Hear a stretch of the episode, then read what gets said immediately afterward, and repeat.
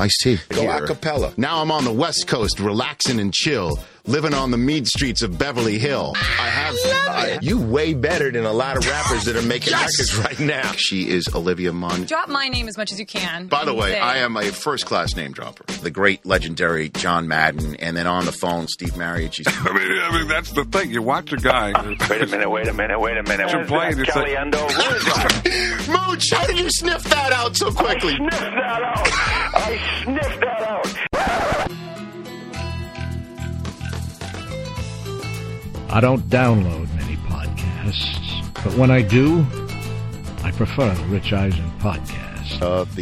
Is your host, Rich Eisen. Welcome to the post-Super Bowl 47 edition of the Rich Eisen podcast, brought to you by Chevy, back from New Orleans. Pleased to be with you with a stellar lineup. Couldn't be more pleased to have this show on tap, fitting of the final, 2012 season edition of the program, even though we're deep into 2013. Chris Brockman, good to see you in person, sir. Rich Eisen, great to see you. Glad to see you guys made it back, okay? You're the mother of all fort holders. You are the mother of all fort holders. Stick me in that foxhole and we're getting out alive. Great job on the Super Bowl special. Thank you. Super job. It was a lot of fun. I'm glad you guys liked it. Chris Law, good to see you again. Rich, last I saw you was underneath the Superdome and the Superdome tunnel as we're getting set to run out on the field. As soon as the clock hit triple zeros and the Ravens became Super Bowl champions, I saw you in the tunnel. That was a hell of an experience. Great game, and we don't have a voice. I don't. You saved yours pretty well. What do you mean? But long weekend. Yeah, well, I mean, it is a dangerous spot for a Super Bowl. Very dangerous. But I did not set one single toe on Bourbon Street. I didn't go there. I just couldn't. Smart. And the only Super Bowl party I attended with loud thumping music was the EA Sports party on the Thursday night with Lil Wayne, Big Boy, Chris Law.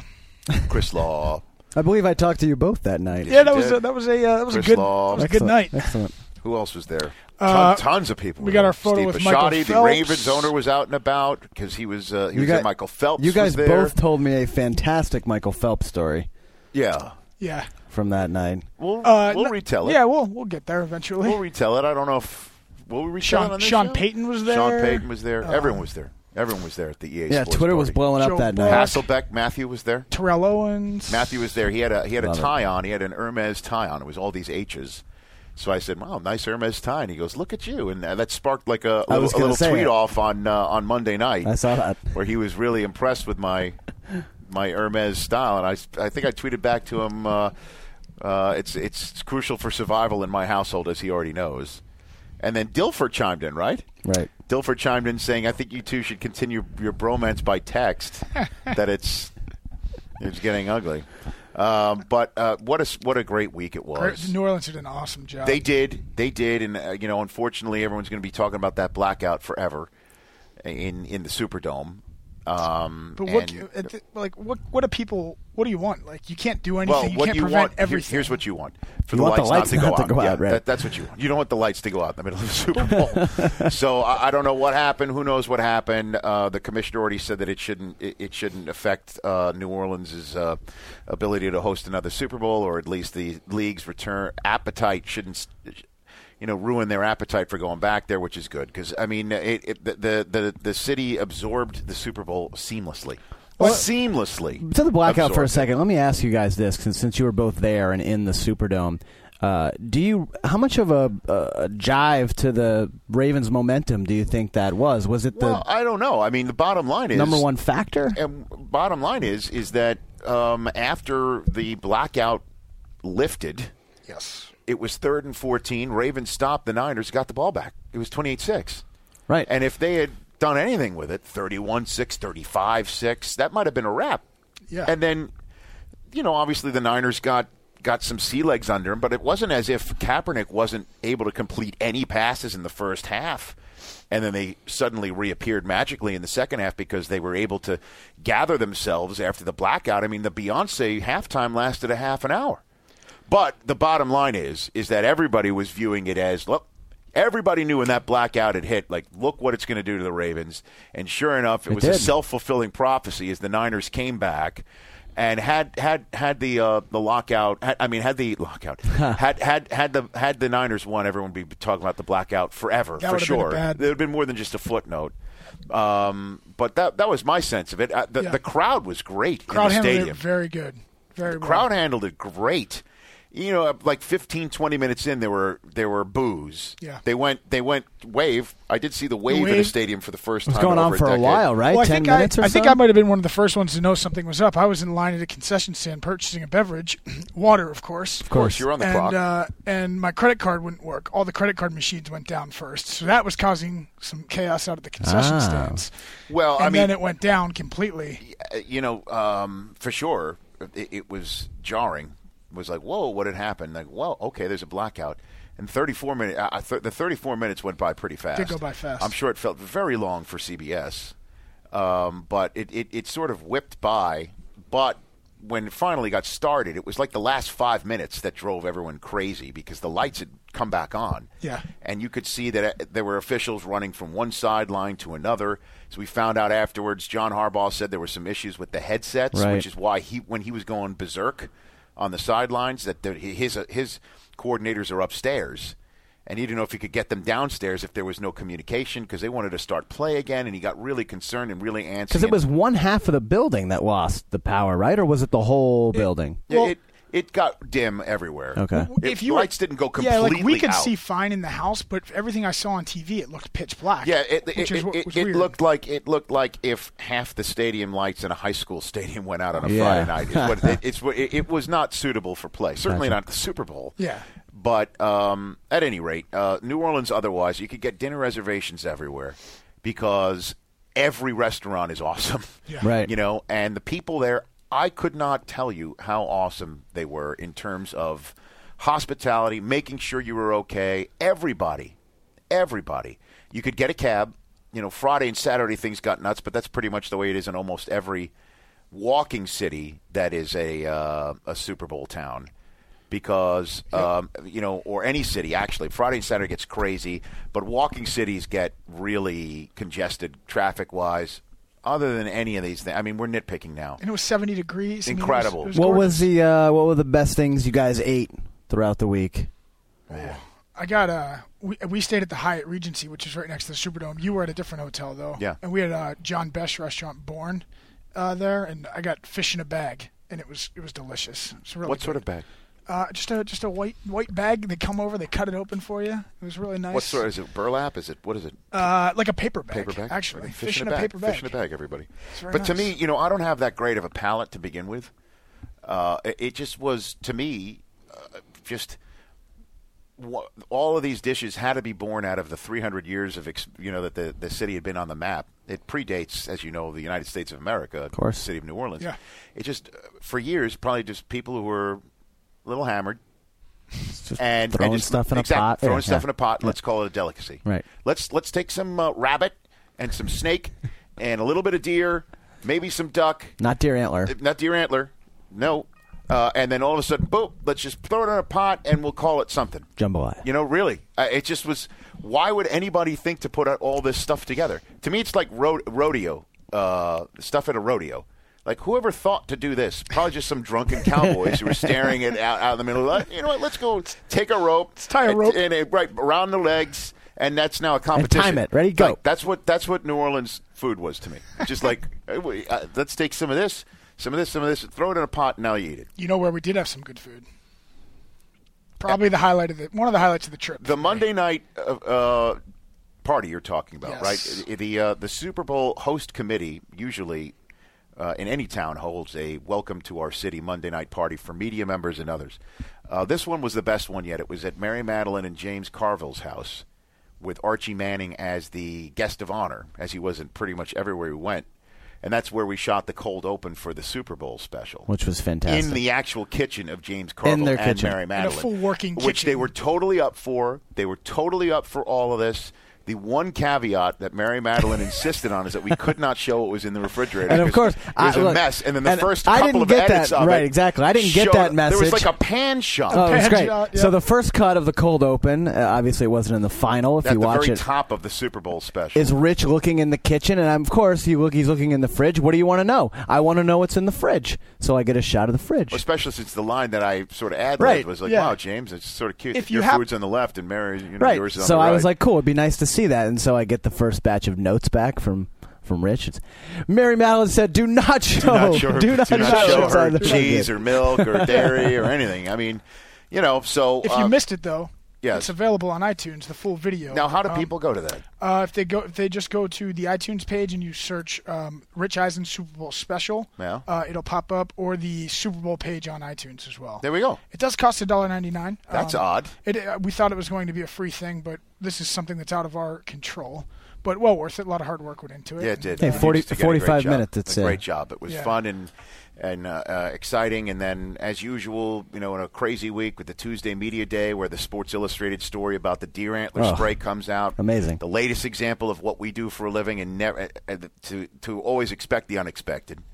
You never know what suddenly is going to be talked about, from catfishing to deer antler spray. Randy Moss too. Randy Moss. Well, I said this on the air, and I'm proud. It's like one of my proudest moments of the week when Randy Moss. We get the tape. Producer gets in my ear saying, "Throw to Randy Moss tape. He calls himself the best receiver of all time." And I'm like, "Okay, let's throw to it." This is what he just said moments ago, and he came out. And how many people in the media, when somebody says something that braggadocious or something that that stark, will say, "He's crazy. Why would he say something like that? He's nuts. Jerry Rice is the greatest of all time. He's so full of himself. He's crazy." I thanked him. Thank you, Randy Moss, because we're sitting here at Media Day, and everybody spends their 1 hour making sure that there's no bulletin board material, that there's nothing that anyone is going to make fun of them for. Yep. Are they saying the right thing? Certainly young guys. Randy Moss went up there, "I feel I'm the greatest of all time." And he knows he's wearing a 49er uniform and what he's saying and about who he's saying it. Good for him, man. I don't agree with him. I don't think anybody in town did agree with him, but I'm not going to be one of those media members that's begging these guys to say something compelling and then rip them for it. When they do, yeah. Not me. So we did that Tuesday. Wednesday and Thursday was awesome. Beyonce was incredible. Awesome. Looks like you guys had a lot of fun with everybody stopping by the set. And then Friday was with the first ever joint press conference. Super Bowl head coaches always hold one press conference. It's like either the AFC or the NFC guy goes first. Then the other coach shows up. The media takes a picture with both of them on each side of the Lombardi Trophy. And then the guy who had just held his press conference departs to give the stage to the other coach that just showed up. But both guys did it together because of the fact, obviously they're brothers. That was incredible. Their 97-year-old grandfather, Joe, was in the audience. I mean, how ridiculous is that? The parents had a press conference together on the Wednesday. Saturday came for the Hall of Fame with congrats to Sapp. Yeah. Absolutely. I know Strahan's probably bummed, but next year if he goes in New York, New Jersey, it's sort of fitting. It'll be a homecoming. It'll be his coronation. Absolutely. And then came the game, which is always a surreal aspect when you sit there for an entire week and talk about something that it actually is happening. They finally do kick it off. It's kind of like Jim Nantz said, like, look at the spectacle that leading up to the game has become, and he was talking about his perspective on how he was going to call the game, and he just said he was going to kind of tone it back, and I thought he did that. Right. And we've got quite the lineup on this podcast. We have 7 Super Bowl rings combined. And 1 Academy Award. And 1 Palme d'Or. And I have none of those them, are from us, right? None of those. 4 Super Bowl MVPs. None of them are us. That was like the Phelps tweet I tweeted out. What? Me, you, and him together? The three of us have a combined 18 Olympic gold medals and 2 Emmy nominations. Right. And it's just me with you two. Well, it happened, started 2 years ago after the Dallas Super Bowl, where I saw Troy Aikman there, and I'm like, would you mind talking about this game? It's sort of as a no-brainer. He called it on Fox, and it was Dallas, right? So why not have him come on? Absolutely. He did. I figured last year, after the Super Bowl, why not call him again? He did it. So I figured again, let's make it 3 in a row and start calling it a tradition. Yes. So Troy Aikman will join us on this show. 3 Super Bowl rings, Pro Football Hall of Famer, Troy Aikman. Yes. How do you follow that up? Well, Troy's got three. Let's one up. Let's go four. There's only two guys on the planet who do that. Terry Bradshaw and the guy who's going to call in right after Troy Aikman, Joe Montana. Yes, sir. Aikman and Montana to talk about what happened in Super Bowl XLVII, in which the Ravens took care of business early, held on late, went through a 20-plus minute halftime, only to go two – kick it off, score a touchdown, play two downs on defense, and then have a blackout hit for 34 minutes. And then Ray Lewis and the defense having to hold off the 49ers inside the 10-yard line four times in a row with a controversial fourth down play that a lot of people thought was a hold on the Ravens' defense on Michael Crabtree. We'll ask Troy what he thinks of that. What say you about that? I say you don't flag that. Yeah, it's kind of like 2 weeks before Navarro Bowman on Roddy White. Well, Deion said, same thing. Don't tell Niner fans that. Don't tell Niner fans that they didn't have a flag called on them that Falcon fans are upset about. Right. The thing that started off the whole Matt Hasselbeck tweeting between me and him last night is somebody sent out a meme of him sitting there saying, Niner fans think that the refs cost them the Super Bowl. How cute. Which truly is something that sounds like Matthew Hasselbeck would say. Okay? But don't tell Niner fans that. They don't want to hear that.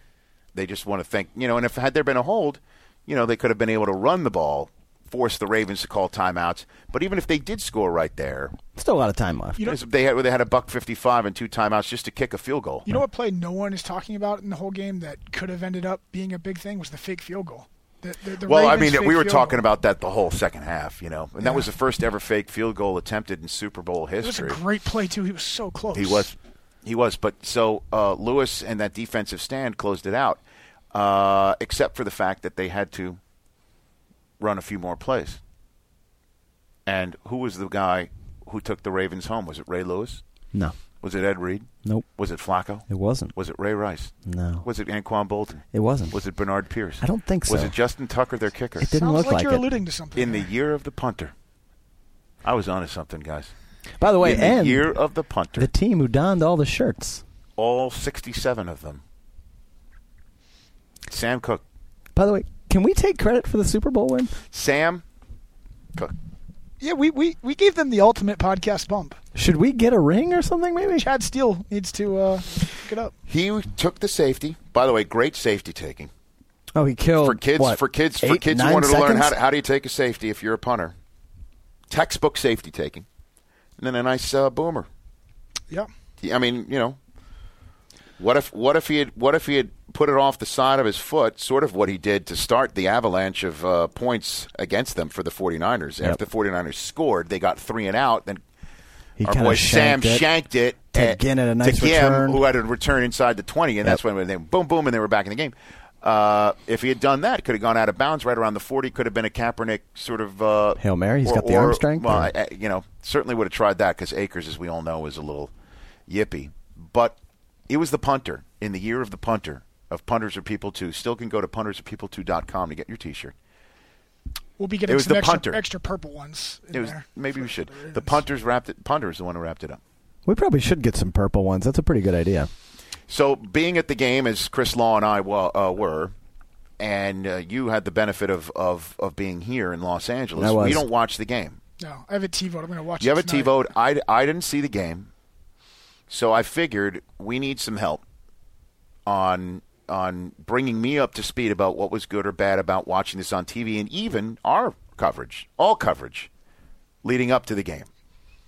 So I got the bituation back. The bituation. Academy Award-winning director, Steven Soderbergh, who's got a movie coming out this Friday called Side Effects, which is outstanding. I've seen it. You've seen it? I have. Nice. It's really good. Nice. Now, later on, I'll let him. I'm not going to sit here and tell you what it is because he's the auteur. It's his movie. It's his baby. And he is one of the most intelligent people I've ever met. He is he's one of how you meet some people that are just operating on a different plane, right? But it's not like they're crazy and can't talk to you like a human being, right? Like two people or like we're talking to each other. He's just he can do that, obviously. But he's on a he's just on a different plane. He just sees things through different. That's why he's Steven Soderbergh, right? And he's a fan of sports TV, baseball more than football. Just not to out him or anything like that, but he loves football. A Baton Rouge guy, at any rate. Who better to tell me what was good or bad about the broadcast, the commercials too? Yeah. Than an Academy Award-winning director, a movie that everybody should see Friday opening called Side Effects. Jude Law, Rooney Mara. Yes. Catherine Zeta-Jones. Excellent. Who's on top of her game. Let me put it this way. Was she in New Orleans? She was not. Okay. But I didn't know if you had she's in this info. Movie. Channing Tatum. He's everywhere. Actually, Olivia Munn of Magic Mike came on our set. She was. She came on our set. She was there. She presented. I was backstage at Honors, and she presented with Drew Brees. I was just going to say, did you guys have fun at the Honors? Yeah, it was great. I was backstage doing a couple things before the show, and I saw Montana chatting with Aaron Rodgers and Favre together. All three of them. Wow. All three of them chatting. Wait, could you see the broadcast? Did you guys watch the actual show? I was in the audience for the first 45 minutes. What did you think of that Favre Rodgers together? It was great. The whole thing was great. Really actually, one of the lines that I gave to Jack Burditt, because he came and watched games with us during the playoffs, I think Championship Sunday, I gave him a line, and I'm like, feel free to use it. He used it. Well, he used it. What was it? The line was, the only thing more imaginary than the Jets' offensive package for Tebow was Manti Te'o's girlfriend. Yeah. Nice. That's great. Nice. Yeah, and he workshopped it. He punched it up. It was much crisper and better. Yeah. But he wrote it down. He actually flipped over one of the pieces of paper I had and wrote it down. I'm like, feel free to use it. But I want to ask Montana what that conversation was about. Because you can't walk up and go, hey, guys, what's going on? Having fun? How's your weekend? You know, that's one of those where you see it going on. You just like, take note. That's cool. Right. That's awesome. Maybe get a picture. I'm wondering what Aaron Rodgers must be thinking, right? Because there's Favre. We all know what was going on with him and Favre. But that's his childhood idol. Right. That's Montana. Yeah. That's everybody's childhood idol, Joe Montana. Did you notice during the broadcast that Favre was seated with Leslie Frazier and behind Adrian Peterson, not with the Packers contingency too? Which, you know. No, I didn't know that. Clay and Aaron and, you know, I guess McCarthy wasn't there. But the contingent. There were two guys. Just an interesting note, though. You know. Where were your seats? Latex. I was wandering behind, and then I was up in the rooftop balcony once I went to a seat. But it was a great week overall. But so, like I said, Steven Soderbergh will join us later. Can't wait for that. Really, he's just the best.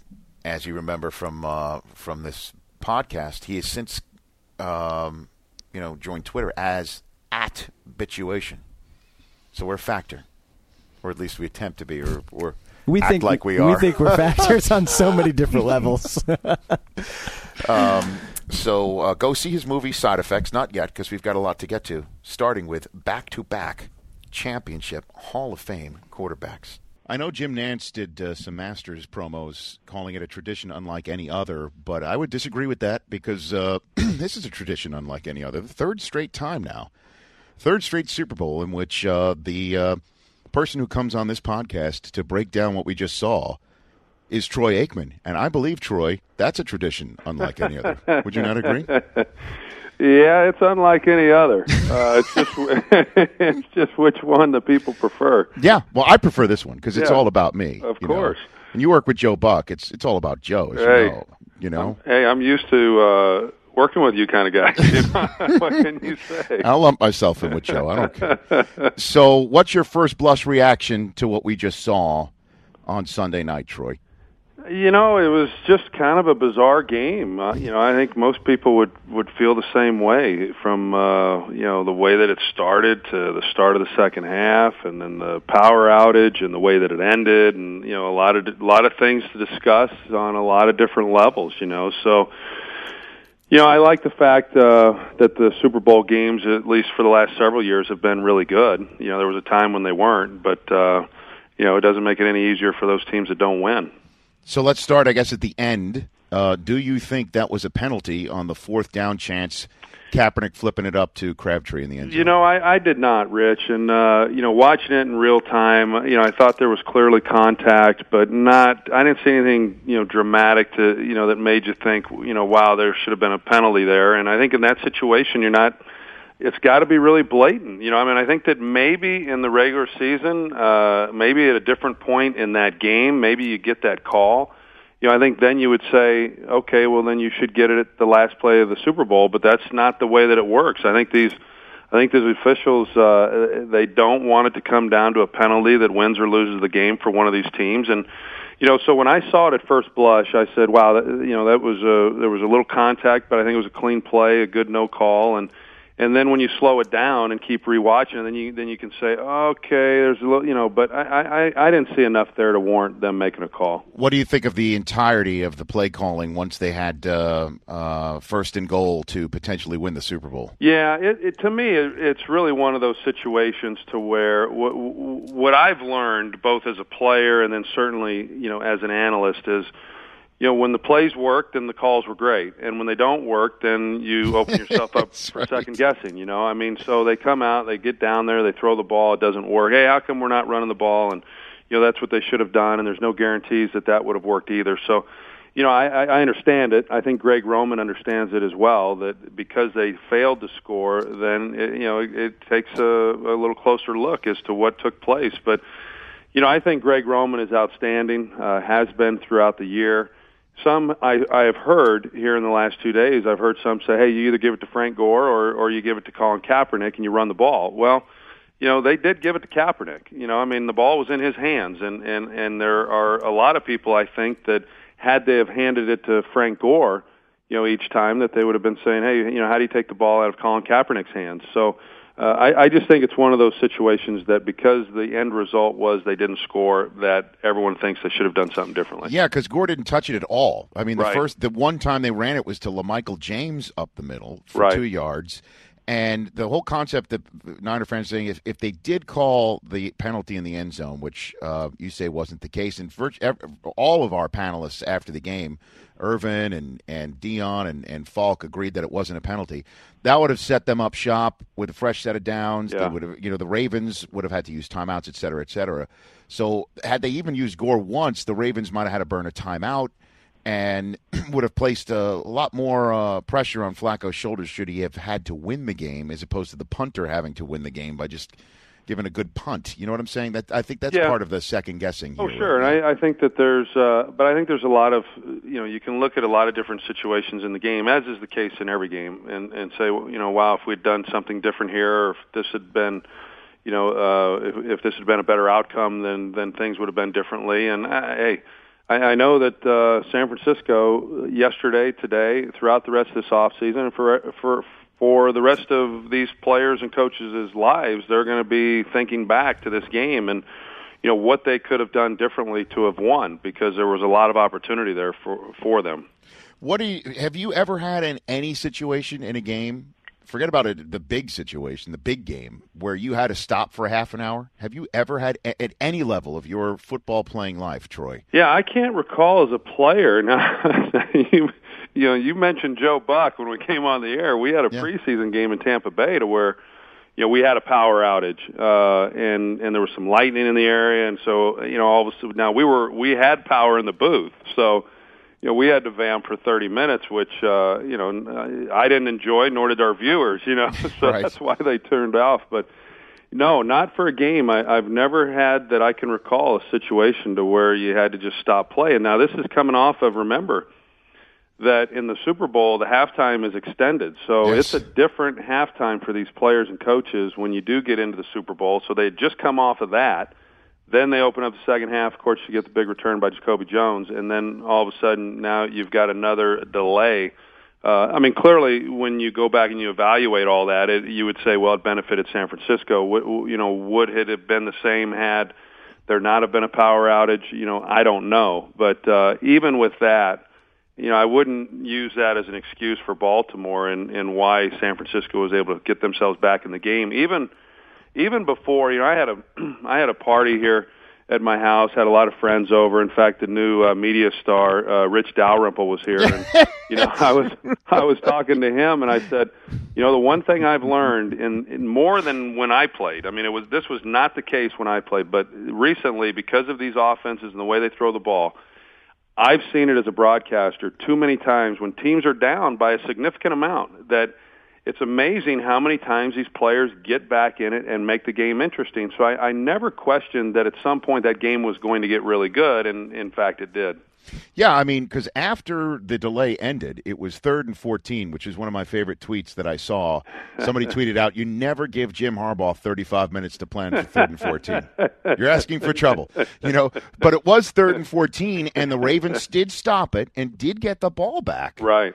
And they were up 28-6 with the ball after the blackout. They went 3 and out, and that is when the ball began to get rolling for the 49ers. So you could make the case that the blackout was not really that effective, but everyone was thinking that at the time. And had the Niners won the game, I think that's what we would all be talking about that right now, as opposed to being, you know, a quirky footnote or a the only disappointing aspect to the New Orleans experience of the Super Bowl. This would be far huger if the 49ers had won that game. I agree with that. I think there would be a lot of, you know, as Ricky Ricardo would say, you know, you got a lot of explaining to do. So, you know, I think that, you know, certainly a lot of people would have been put on notice, and this week would have been very interesting as far as, you know, I still haven't really heard exactly what the explanation has been on what took place. But, you know, yeah, there's no doubt that. But having said that, as I just mentioned, I really believe, and we've seen it. We saw it in the championship game when they were down 17, San Francisco. They come back, and you know, I think most teams, especially most good teams, and clearly when you're playing in the postseason, you're a good team. You know, they find a way to get back in it, and I think San Francisco would have done that regardless. What did you think? What did the Ravens do in the first half to Kaepernick in a manner that we hadn't really seen done to him in a way, except for Atlanta's first quarter performance, I guess, in the NFC Championship game, to go up on the 49ers so soon? What did you see? Yeah, well, you know, what I saw through the masses at my house was, you know, that they, like Atlanta, had done a good job of making sure that Kaepernick wasn't going to beat them on the edge, you know, running the football, and then keep him within the pocket. And I think that's the way you have to do it. And he certainly, you know, has a great ability to throw the football, but, you know, make a quarterback one-dimensional, and a guy who can really run, don't allow him to do those things. And so I thought for the most part they were able to do that. And then he wasn't as sharp early in that game as he has been other times. And then defensively, they, you know, it really had been a story for them in the postseason. You know, when we had them, they'd been so good throughout the year defensively, but they had struggled in the postseason games in both the divisional game early as well as in the championship game, and then again against the Baltimore Ravens, and it just proved to be too much to overcome. Where do you place Flacco now? Where do you place him? Well, I will tell you, Rich, I've always thought he's a really good player. You know, another guy in that same draft class, Matt Ryan, I think is an exceptional player as well. I like, you know, that situation for Joe Flacco was almost impossible for any quarterback. I don't care who you are, especially if you're a rookie quarterback, to go to Baltimore 5 years ago with that defense and Ray Lewis being a bigger-than-life character and being able to just go play. And then whenever you lose, yeah, it's going to be put on the offense's shoulders. And this year they needed him. They needed that offense, and they delivered. And, you know, it takes, I think, you have to, you know, and he's won in postseason. And that's the thing about it, that I was really proud of him and happy for him, I guess, going into the Super Bowl, that finally he's getting some recognition for all the good things that he's done, not just this year, but in other years, to win as many games on the road as he has. Now he's got a Super Bowl under his belt. He's going to get paid a lot of money, and rightfully so. He's still a young guy. We hold these guys to much different standards than when I played. Here he is, just finished his 5th season. He's now won a bunch of postseason games. He's been in a bunch of championship games. He now has won a Super Bowl. I put him, you know, up near the top. Certainly, you know, do you put him in the category of an Aaron Rodgers or, you know, a Tom Brady, a Peyton Manning, Drew Brees, those type guys? You know, maybe not, but I think it's just because he hasn't gotten as much exposure in those big games, so we haven't seen as much of him. But when he's on, he's as good as anybody in football, and he's proven that. But he has 9 career postseason wins in terms of being in a big spot. That's as many as Peyton Manning. That's more than Drew Brees. Yeah, I think he has as many, and Aaron Rodgers, and he has as many rings as all of them right now. I think a lot of it. I think it's 2 reasons. One, I think because I mentioned a moment ago, people viewed his success really as a product of that defense, and they haven't given him, you know, a lot of credit. And even in Tom Brady early in his career, really for all of us, you know, early in our careers, you know, yeah, you rely on the defense more, you rely on the running game more, and Tom Brady is doing far more offensively, you know, now than he ever was doing when he first came in. And that was the case with Matt in Atlanta. That was certainly the case with Joe Flacco. So I think that hurt him because that defense was so good. And then I think just his personality, you know, I mean, it's just, he has a workmanlike attitude, just goes about his business. And I think because of that, people have kind of overlooked what he's accomplished. Yeah, and after the game, we had him on our post-game show, and we tried to, you know, get it. He was feeling his oats. He was feeling it, you know, like he said he's going to stick it to Bisciotti, yeah. And that he told him that he's going to do that now. And I asked him, you know, like, you know, Ray Lewis said, you're the general. Would you agree with that assessment that this is your team now with Ray gone? And he said, there's no question I'm going to be leading this team into the future. But, you know, then he went into the aspect that it was a close-knit team. Right. But now I guess we're going to see, now that he's got the ring under his belt, he's going to get paid, what Flacco's future is going to be without Ray Lewis being there, as you say, the face of the franchise. Yeah. It's a fascinating aspect. Well, it is, and I do know this, and you know it as well, Rich, that once you've won a Super Bowl as a quarterback, you know, you look at yourself a little bit differently, and everyone else looks at you differently, you know, and the commentary on Joe Flacco has forever changed. You know, it's not going to be, as I've heard so many say, well, you know, I really want to see Joe step up, you know, and take the team and put it on his shoulders and, you know, in that moment when they really need him. Well, he's been doing that. You know, I mean, you don't win as many games as he has. You don't win in the postseason, you know, being a bus driver in this league. I've never believed that. You don't win in spite of your quarterback. You win, you know, in a large part because of your quarterback. And so, you know, now when people talk about Joe Flacco, they're going to be talking about, you know, all the good things that he's done, how he performed in this postseason, did not make any mistakes, did not turn the ball over, didn't have the interceptions, and won 4 playoff games. You know, I mean, it's not easy to do. And so I would expect him to come out next year. And, you know, this is the other thing that I really believe, too. It happened with me. It's happened with the other quarterbacks I've seen in recent years. It's amazing when you come into the year following the Super Bowl how much confidence you have and how much confidence your team has, that I would expect Joe to really light it up early in the year. You know, some guys are able to carry that throughout the year, but I would expect him to play exceptionally well early in the season. So those fantasy owners, don't be afraid to go out there and pick up Flacco, at least for the early part of the year. Well, I think people are going to be jumping on Kaepernick first, and in that respect, before we're going to talk more extensively about the 49ers with my next guest, Joe Montana, in a second, Troy. But I do want to hit it with you before I let you go, since you're going to be calling probably a large number of San Francisco 49er games. I imagine they're going to have a lot of late windows on Fox coming up in 2013. What do you expect to see from Kaepernick moving forward? Well, I expect to see tremendous growth as he goes into this year. I feel that, you know, having been the starter, you know, now for half the season and then the experience that he gained in the postseason and to play in the Super Bowl, and very easily we could have been talking about him, you know, being a world champion, that, you know, next year the starter throughout the off season, the things that they want to do offensively and being able to work on those things throughout, I expect him to play well, and if not even better than he did this year, which is saying something. But I think he's got a really bright future. And lastly, you made reference to the new sports media star, Rich Dalrymple, a longtime VP of Media Relations, Communications of the Cowboys. He was with us for a couple on Media Day on NFL Network and on the Commissioner's State of the State Address Day, the final press conference of the coaches on Friday. How was he able to fit his head through the door to come into your Super Bowl party, Troy? How was he able to do that? It's never been easy for him anyway. You know, I mean, we had to kind of, you know, grease the door jams and just kind of work it in slow. You know? Hey, he's part of the paparazzi now, man. He's part of the paparazzi now. I told him. That's right. Yeah, he's a media star. Look out for that. Well, Troy, listen, I really appreciate the time. What do you do now, I guess, essentially? I get that question all the time, but I have the combine, free agency, and draft. Yeah, you don't work. Your year's never over. For me, right. I've got young daughters, 10 and 11, and I get a chance now to watch all their games. I've always gotten to go to their practices during the week, but now I get to be in the stands and watch the games, so I'm looking forward to just spending time with them. What sort of dad are you? I mean, watching these games. What are you? Well, I'm traveling. No. I'm saying, what sort of dad are you when you're in the stands watching these games? Are you the vocal dad? Are you the stand back dad? Or what type of dad are you in the stands? I ask 3 things of my girls, and I say, hey, you're gonna listen to your coach, you're gonna give great effort, and you're gonna be a good sport. You know, and if you do those 3 things, The rest of it takes care of itself, and you'll never hear me say a word. And for the most part, they do that. I don't say anything at the games.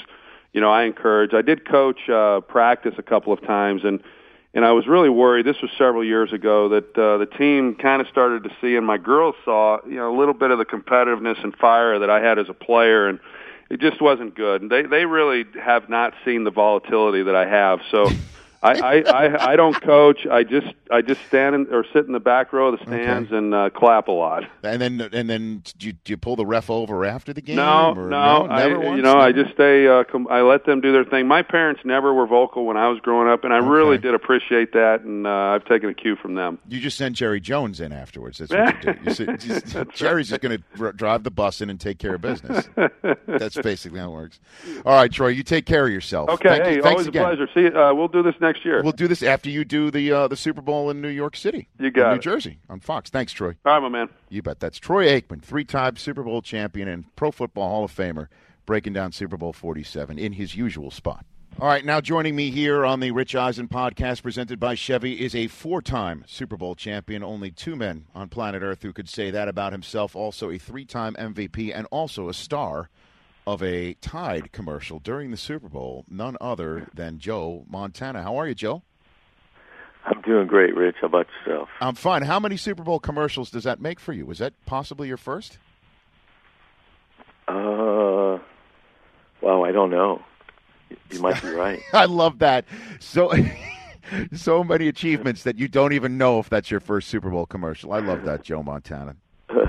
I love that. It was a fun one. Yeah, it was a fun one. Where basically you're there needing to get a stain out or something like that. Because I watching the game at the stadium have not seen it. Yeah, you know what happens is it's kind of unique too in a way because they got a little play in for both teams, which is unusual in those commercials. But there's a guy who's been wearing my jersey to watch the games. And he and his buddy, and he gets a food stain on his up in his left shoulder, and the stain ends up looking like me, and so it's his like favorite thing, and it's his little superstition that he wears, and he gets all kind of fame from it, and he has it up, he puts it up in this glass enclosed thing to hold the jersey, and then goes to get it down to wear for the Super Bowl, and it's gone. And he asked his wife where it was, and she goes, "Oh, I washed it." Oh, boy. And he goes crazy because the stain is now gone, obviously, because Tide gets all the stains out. Yes, it does. So she turns to the camera and says, "Go Ravens." There you go. So it was pretty fun. There you go. And so if anyone else hasn't seen it, they can get to it. They can through Facebook. Tide's Facebook page, and there'll be a link to it. Fantastic. Also, YouTube.com/Tide Laundry if they want to see that commercial, which is what I'm going to do once this thing's over. Because, like I said, I'm in the stadium. I don't even see any of these commercials. And later on, I'm going to have Academy Award-winning director Steven Soderbergh tell me all this sort of stuff. I figured I got to go straight to the Academy Award top of the food chain for that sort of thing, Joe. So, what do you think of the game? Fun. Sorry, say that again. I thought it was a pretty good game. I just 49ers is. At some point in time, they're going to quit spotting people a bunch of points in the beginning. You know, you can only do that so many times, in that type of game. I forgot, I saw a stat somewhere that the first team that scores wins some crazy amount of times, and I can't remember what it was now. But you spot them. What was it? 22 or 20? It was 20. Yeah, it was 21-6, and then 28-6. So it was a 22-point lead at its crest during the Super Bowl. Yeah, that's hard to do. You know, I don't care how good your team is. That's hard to come back from, and especially in that type of game. And you know, you're playing a pretty good team on the other side. So, but they fought it back and had an opportunity to win and. You know, just couldn't get in the end zone. Right. And Kaepernick knocked you out of the record books in the Super Bowl, Joe. I don't know if you were. Oh, I know. It was like a 15-yard run or whatever that was. 17. Yes, you had the previous longest touchdown run by a quarterback in Super Bowl history with a near 6-yard scamper back in the day. That was a sprint, too, man. Which Super Bowl was that 6-yarder run? I think it was, I'm going to guess it was 84. Mm-hmm. I think, because I remember running and diving in the end zone. Yeah. So, other than that, it was, I know, it was a long run, too. I was tired. And Kaepernick makes it look easy. What do you think I just asked this of Troy Aikman. What do you think his future is going to look like immediately and long-term? Certainly with an offense that a lot of people are wondering is sustainable in the NFL anyway. Well, I think one of the things about it is, you know, like himself and RG3 and Russell up in Seattle, they also can throw the ball. With Colin, you know, I haven't seen as much as, you know, traditional drop back and throw. That running ability that he has really gotten, if you notice, guys are wide open. And you go back and look at a lot of the throws that Flacco made, and it was in the tight coverages. So it's just a matter of if something happens where he loses his legs somehow, where he can't always get out and run, you know, what will that play look like when you don't have to defend the run? Because you notice against when RG3 couldn't run there in that last game, even though he was hurt to a certain degree, the defense plays a little different. You know, you don't have to kind of respect that as much. So I'll be curious to see. But he's playing really well. I mean, and if that offense can stay like that, and they got a pretty good shot. And has he become folklore already in the Bay Area, Joe, for the 49ers? Well, I don't know. People are early to jump on those things, and, you know, he's only played half a season, so I think next year will be a good tale for him. But definitely it's taken over. What was it like for you to see the 49ers back in the Super Bowl? Because it was sort of surprising to me, you know, obviously remembering your excellence and your run and Steve Young in the early 90s. After you had gone to Kansas City, it was surprising to me that of the Patriots, Ravens, Falcons, and Niners, the one franchise that had not been to the Super Bowl the longest was the 49ers, and that was sort of nuts to me, but it's the truth. What was it like for you to see them back on the biggest stage of them all? Oh, I thought it was good. I thought it was great to see them there. You know, they had a great year, and I don't think there were many teams. That, you know, had a shot to beat him. Atlanta obviously did, but their defense was good. They got a good running game, and, you know, Crabtree started coming along, and, you know, Vernon Davis has just been a stud for a long period of time, but and he had another good game. So I think they may be back. I don't know if they'll make it all the way to the Super Bowl again real fast, but somewhere down the line, I think they'll be back there pretty quick. When I saw in New Orleans the red carpet the night of the NFL Honors, it seemed like New Orleans had gotten the best of you by that point, Joe. You know, I thought Vegas was bad.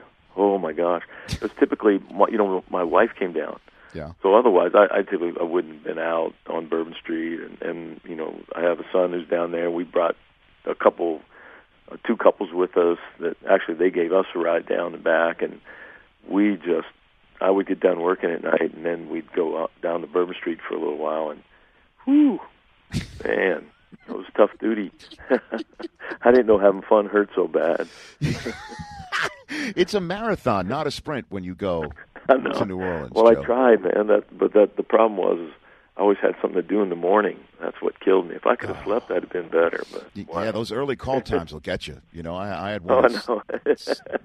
As you know, Super Sunday, I had one at 6 a.m. That was an awful turnaround, I must say. Oh. Yeah, I was playing hurt just a little bit on Sunday, just a little bit, yeah. Not too much, because I had to focus and I knew my day was Sunday. Good players play hurt. Is that what? Yeah. So I was one of them. But Bourbon Street, so if just any Niner fan strolling down Bourbon Street, say on Friday night during the Super Bowl, they had a chance to turn around and see Joe Montana reveling just like that. Is that true? Thursday and Friday we were down there. We kind of strolled a little bit, and then we found a place to, you know, bury ourselves and dig in for a while and get out of the rat race. So, and then Saturday we just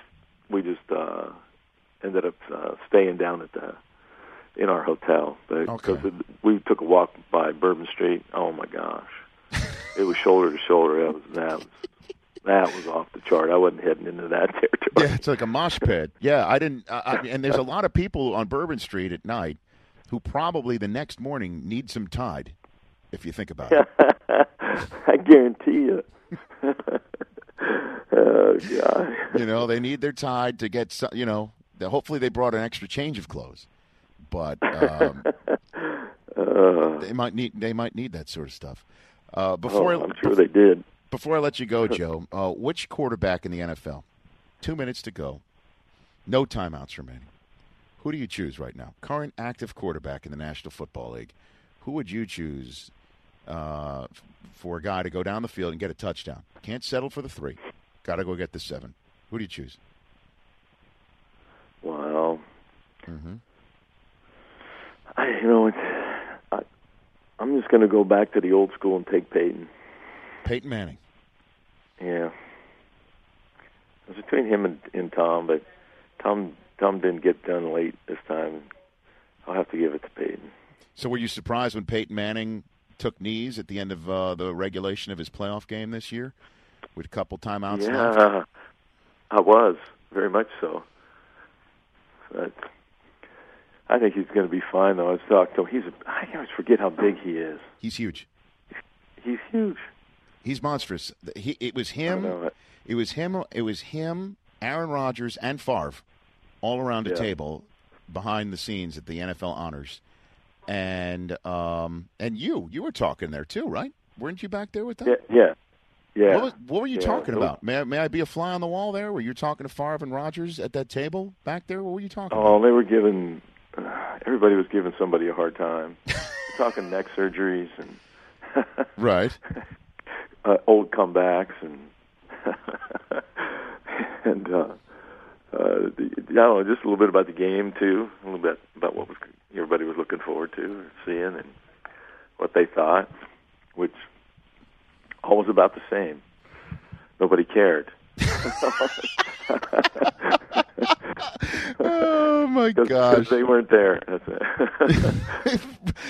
Oh, Joe, you're the best, man. All right, so go to YouTube. Go to the YouTube page, Tide's YouTube page or Tide's Facebook page to see the Super Bowl commercial that you were in. What's the next few weeks look like for you, Joe? What does Joe Montana's life look like right now? I'm doing a couple of speaking things around, and other than that, just been working on some internet stuff. That's a couple of fantasy games that I'm talking about doing, and so hopefully I can get them ready by next year for the start of the season. Well, let me know however this podcast can help, Joe. We're here to leave people in a better spot than we found them in, okay? I appreciate it, and you always do. Thank you, Joe. I appreciate that. Thanks for calling in. All right. One and only Joe Montana right here on the Rich Eisen Podcast, brought to you by Chevy. You know, I got a lot of late-night phone calls from you guys in New Orleans. Yeah. And Joe sounded like you guys. Yeah. Did he? Really? Because Joe sounded a little banged up. Let's be honest here. Yeah, Joe had a rough – he definitely did not sound like he was wide awake. He enjoyed himself. Josh Charles went to the post party for the Ravens, as you might imagine he would have. Yeah. And I'm sure he wouldn't mind me saying this, texted me from the set of The Good Wife Tuesday morning. Hating life. There's no way he knows his lines. There's no way. Well, Josh had been tweeting on Tuesday.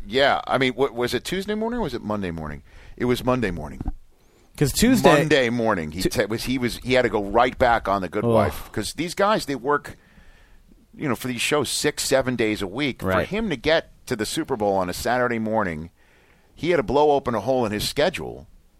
I'm sure it halted production, right? Well, I don't know. It depends on how things fall. Maybe. Sometimes they could shoot him out first, then they shoot the other scenes without him. But they were I'm sure they said to him, "We can Saturday morning's fine, but you have to be back by Monday." And I know, you know, Sunday when that thing ended, that party had to have sun had to be coming up when that party ended. Without a doubt, he couldn't have slept. And then I don't think he. I mean, he was hating life Monday morning. Yeah, I saw him too. The thing he wanted to talk about at Honors was our league, which we'll announce the winner later and stuff. But he was still stoked. He thought he had a chance to win that. Well, and all because somebody guilted him into taking Joe Flacco. And when I guilted him to taking in Flacco, I did not think in a million years he'd be the Super Bowl MVP. No shot. That it would all wind up with him being the Super Bowl MVP. Because he was all in on Peyton Manning, and it was like, come on, you're not going to. He was going to take Peyton Manning. Right, come on, you're not going to take your boy. He's like, fine. He gets so upset when I remind him of that because he's like, you know, but I took all these other guys. And I texted you before the Denver game, we've got a real shot. I think we're going to win. And then you keep throwing Flacco back in my face. You know, these guys don't like being reminded by guys. No. I mean, these hardcore fans don't like being reminded that they weren't completely 99% all in on every facet of their fandom. It's amazing. But then he said, screw it, I'm going to take Flacco. Yeah, and he did. And we'll find out where he finished. I didn't finish very well because I don't think I honestly, because of the 100 hours, I forgot to even fill in the Patriots that I got bounced because I went all in. After the championship game, after the divisional round, I went all in thinking it would be a Patriot Niner Super Bowl by just choosing only them. Me too. But I did have Ray Rice still, and he fumbled again. Yeah, man, that was not a good postseason. But for Ray Rice. But you watched the game from where did you watch the game? Edit 3 here at Network. Here at the Network, as Chris and I were all over the place inside the building. Yep. Yeah. And I was watching at the NFL Network. Suite, if I must say so. Yes. Into which, right before the kickoff, walked Paul McCartney. Yeah, you showed me that picture post-game. And I didn't tell anybody. Because I'm like, there comes Paul McCartney. So I'm waiting. We're going to rush out on the field, get ready as soon as the game's over. There's Chris Law. Look, were you in a suit? Yeah. Yes. Dapper, right? You have to. Yes, he was wearing a suit, which means I didn't recognize him. I called up the picture that I snapped. This is like with 30 seconds left in the game. And I handed him my cell phone without word, and he just looked at it, and you saw a picture of me, Paul McCartney. I almost took a picture of your picture in my phone. It was just he was totally into it, cheering for both teams. At any rate, I mentioned this for two reasons. One, to merely name drop. Of course. And then secondly, to say, again, those of us in the building, we don't see the game. We don't see the broadcast. We don't see the commercials. So as I said at the top of the show, once again, to fill this role of de facto, and not de facto, he's the official sports TV critic of the Rich Eisen podcast. Of course. None other than Steven Soderbergh. Let's get to him. As I said at the top of the show, when you're at the Super Bowl, as I unfortunately have been able to do the last 10 years, I don't see the game broadcast, so I need help. I need to know what happened. I needed to know what commercials were good, what was good about the show, what was not good about the show. And of the 164.1 million record people who tuned into Super Bowl XLVII, I decided to dial up the bituation, as he referred to himself the last time he was on this podcast, the Academy Award-winning director, Steven Soderbergh, joining the show. How are you, Steven? I'm good.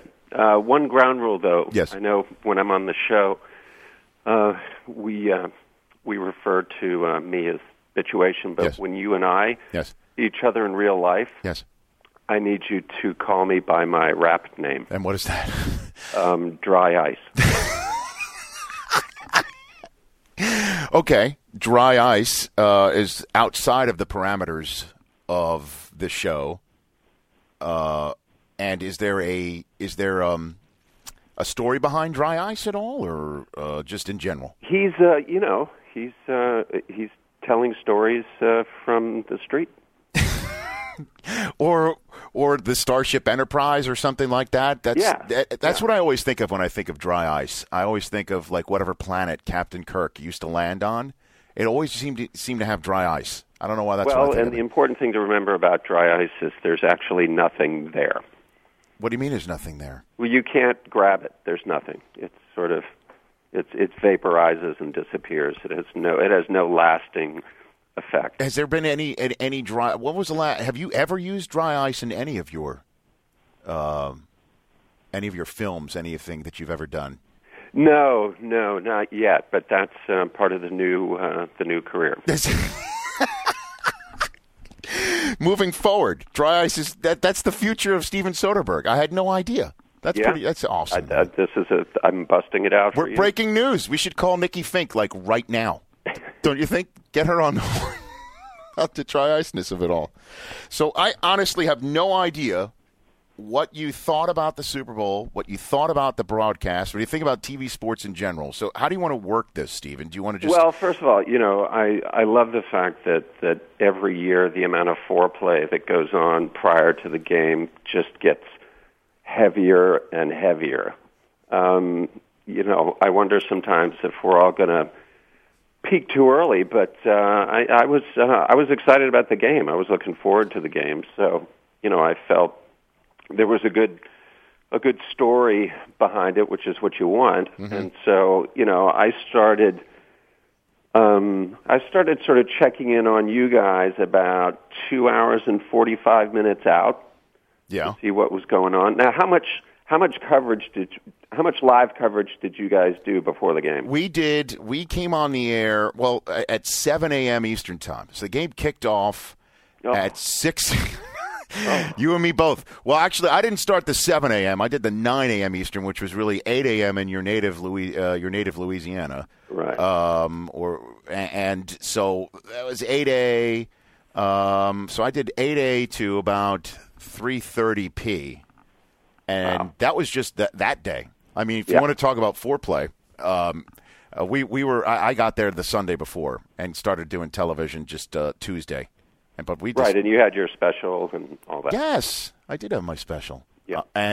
But the question is which of the storyline were you sick of any of the storylines? Were you? Well, here's the thing. I mean, I'm not a big fan of the family storylines, meaning the parents, the in-laws, mm-hmm. and stuff like that. I'm not a big fan of this stuff. For the simple, I find it sort of filler because I want to know stuff about things that are directly connected to the game on the field. Right. And so Ray Crean, not interesting to me, mm-hmm. and even the parents to a certain extent. I feel like I want to hear from the players. I want to hear from people connected to the players. I don't care if it's the guy who cleans the footballs on the arena floor. I don't care if it's the guy dragging cable for the Steadicam opera. I want detail about what happens on the field. Right. And so this stuff to me, it was the Harbaugh chant. Yeah, reminded me that we have a chant here. Yes, that where we go, who's got it better than us? And the answer is Rich Eisen. Then en masse, right? Everybody says that together. Everybody. Yeah, on cue. Okay, so it was kind of interesting to hear that sort of echoed. But I thought. One of the things about I've decided that the Super Bowl party cams and the bars, this has to go. Okay, that's the first order of business. This is what you need. This is what you guys need to do is sort of set up a contest. I want a camera in somebody's den, like a real fan, Joe Blow. Yeah, who has all his friends over, and you talk to his wife and his kid, and like you personalize it. You know what I mean? The problem is it's just like a wall of screaming people. I want to know what superfan dude, what food did he order? How long did they prepare for this? Does the family think it's a pain in the ass, or are they into it? Like, I just pick one guy or one group for each team, right? But personalize it. Like, go into somebody's house and just come back to it. Do they know that the camera's there? Yeah. No, you've set the whole thing up. You've set it up. Yeah. Because I just thought it would be like a Big Brother thing where we just see them in their own habitat? You know what I'm saying? No, I think you go. I think you go. You have a couple of cameras there live, right. But then you've shot material, or you've interviewed, the group, whoever's house it is, mm-hmm. to talk about, why do you do this every year? Do you do it? What's your I want to hear more about how people, everybody we know goes to a Super Bowl party at somebody's house. Where did you go? Yeah. Where was you? Where did you watch? I stayed at home. Just at home? I could be. No, yeah, I can't. If I'm not at home, I can't get the proper medication. So you were one of the portion of the 164.1 million who were medicated for this game, is what you're saying? Yeah, I mean all stuff that you can get, within arm's length of the law. Of course. So it was all. It's a controlled environment. It was all totally cool. So it was just you and your wife? There was nobody? No, it's just Jules and I watching. Okay. And then... Then I have a note here. It says from the If You Say So department that Brett Favre claims not to know what a podcast is. I had Ron Woodson on my podcast last week. I don't know if you know I have a podcast, Brett. Did you know that? He doesn't know what a podcast is. There you go. But you will after today. By the time you leave. Knows how to take and text a photo from his phone to somebody else's phone. So you say so. I guess his there are limitations to his knowledge of technology. Well, you know, people do what they want to do. So, what'd you take out of the whole Favre-ness outside of that? Do you think he would have a career in broadcasting? Because the minute he says yes, it would be a feeding frenzy. Well, it depends. I mean, is he?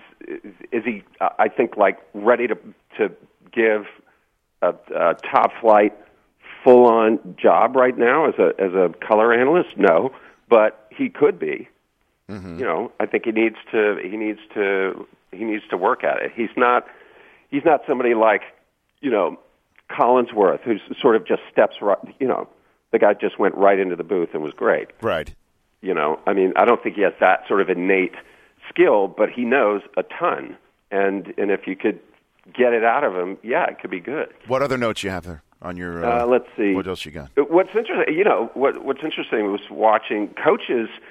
Coaches are really good interviewers, I think. Which one? Well, Jim is not so much. I mean, John is great.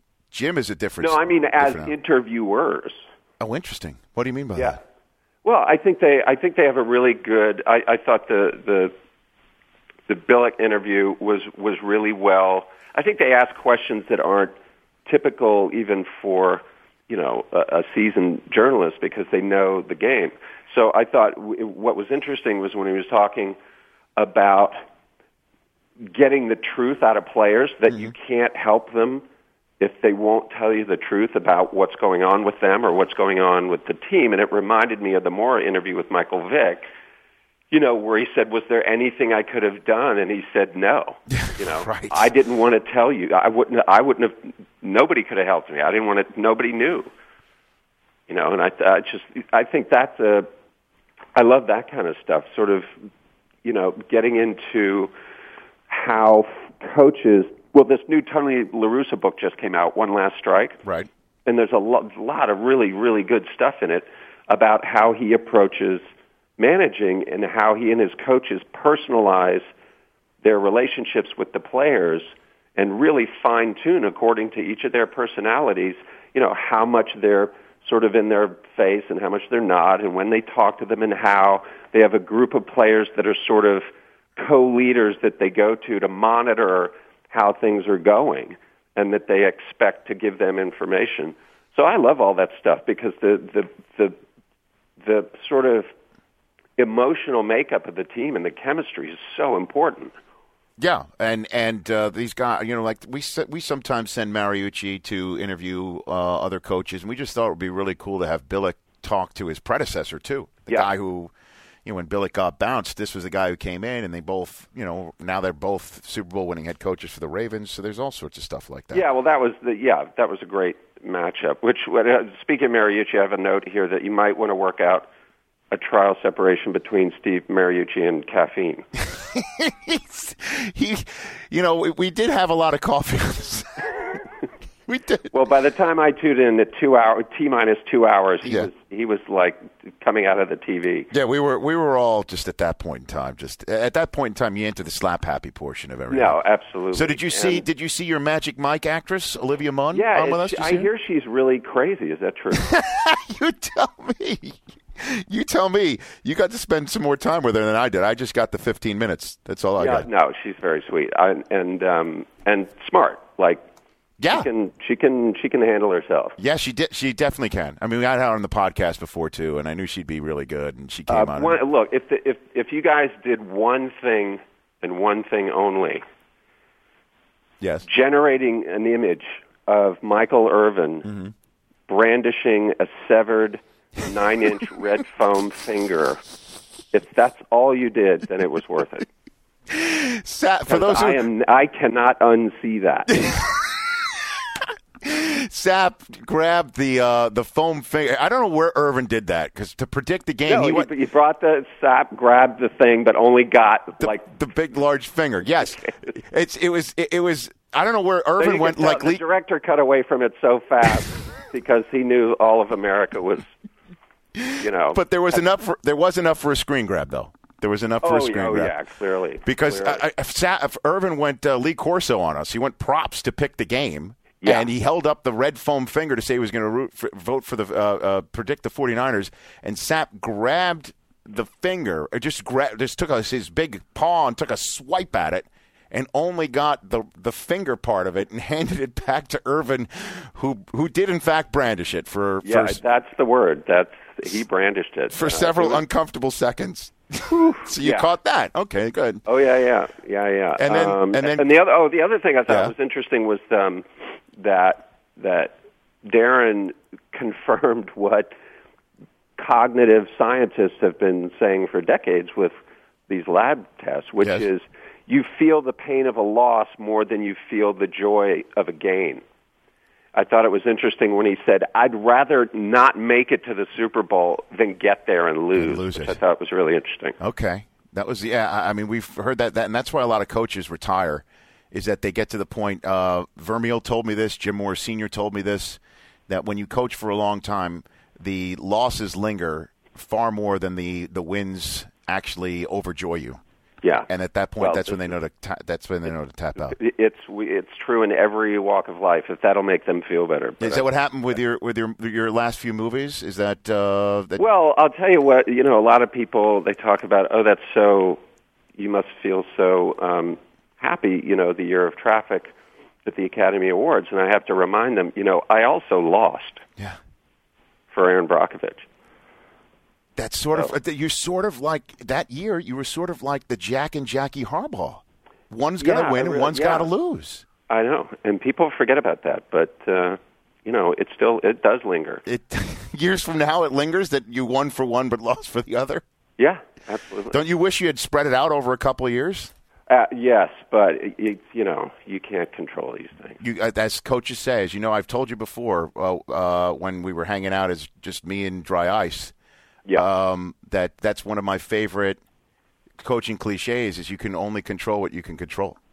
And you couldn't control that. You know what I'm saying? I have a note here. The Wendell Pierce stuff I thought was interesting. Okay. I always worry about how New Orleans is portrayed because I feel like it's sort of – when you do like live shots, it looks like District 9, you know, because people are just kind of going bonkers. And again, it's not just how people who come down there and shoot it portray it. It's often, you know, how people from New Orleans portray it. You know, being from Louisiana, a lot of times I have very mixed feelings about how the city's sort of coming across because it's a very complex, fascinating city. It's really not like any other city in the country. That's true. But a lot of that is you have to go out and find it. And I liked Marshall going out and visiting, you know, where he grew up. I was bummed that he didn't, or if he did talk to anybody, that it didn't make the show, because I'd love to have seen him talk to some people. But I thought it was nice that he went out. Yeah, and his high school's wiped off the map. Katrina wiped his high school off the map. Right. But he was grinning ear to ear all week long, because the city did crush it. They did a great job. Yeah, it seemed like it. And then, of course, comes the blackout during the game. Hey, you know, well, we'll get into that. But okay. So then I switched over to CBS when you guys are legally kicked to the curb. Yes. Let's see, I have a note here. What's going on with Dan Marino's voice? Sounded like he'd been doing a lot of screaming or something prior to the show. Well, I'll tell you what, Stephen, saying you're supposed to call me Dry. Oh, I'm sorry. Well, Dry or Bituation here. I'm sorry. I'm totally confused. Your Bituation here, Dry Ice when we're just outside of here, and then you can call me 30 Cent. Okay, 30 Cent. Here's the deal, and I'm not saying this that Dan Marino did this or not, but there are during Super Bowl week some people in our media who go out after they've punched out the clock and hang out. They revel. And all Super Bowl parties have either live performances or blasting music that you just stand there and all you have to do is you have to have a conversation, go within millimeters of someone else's eardrum and yell.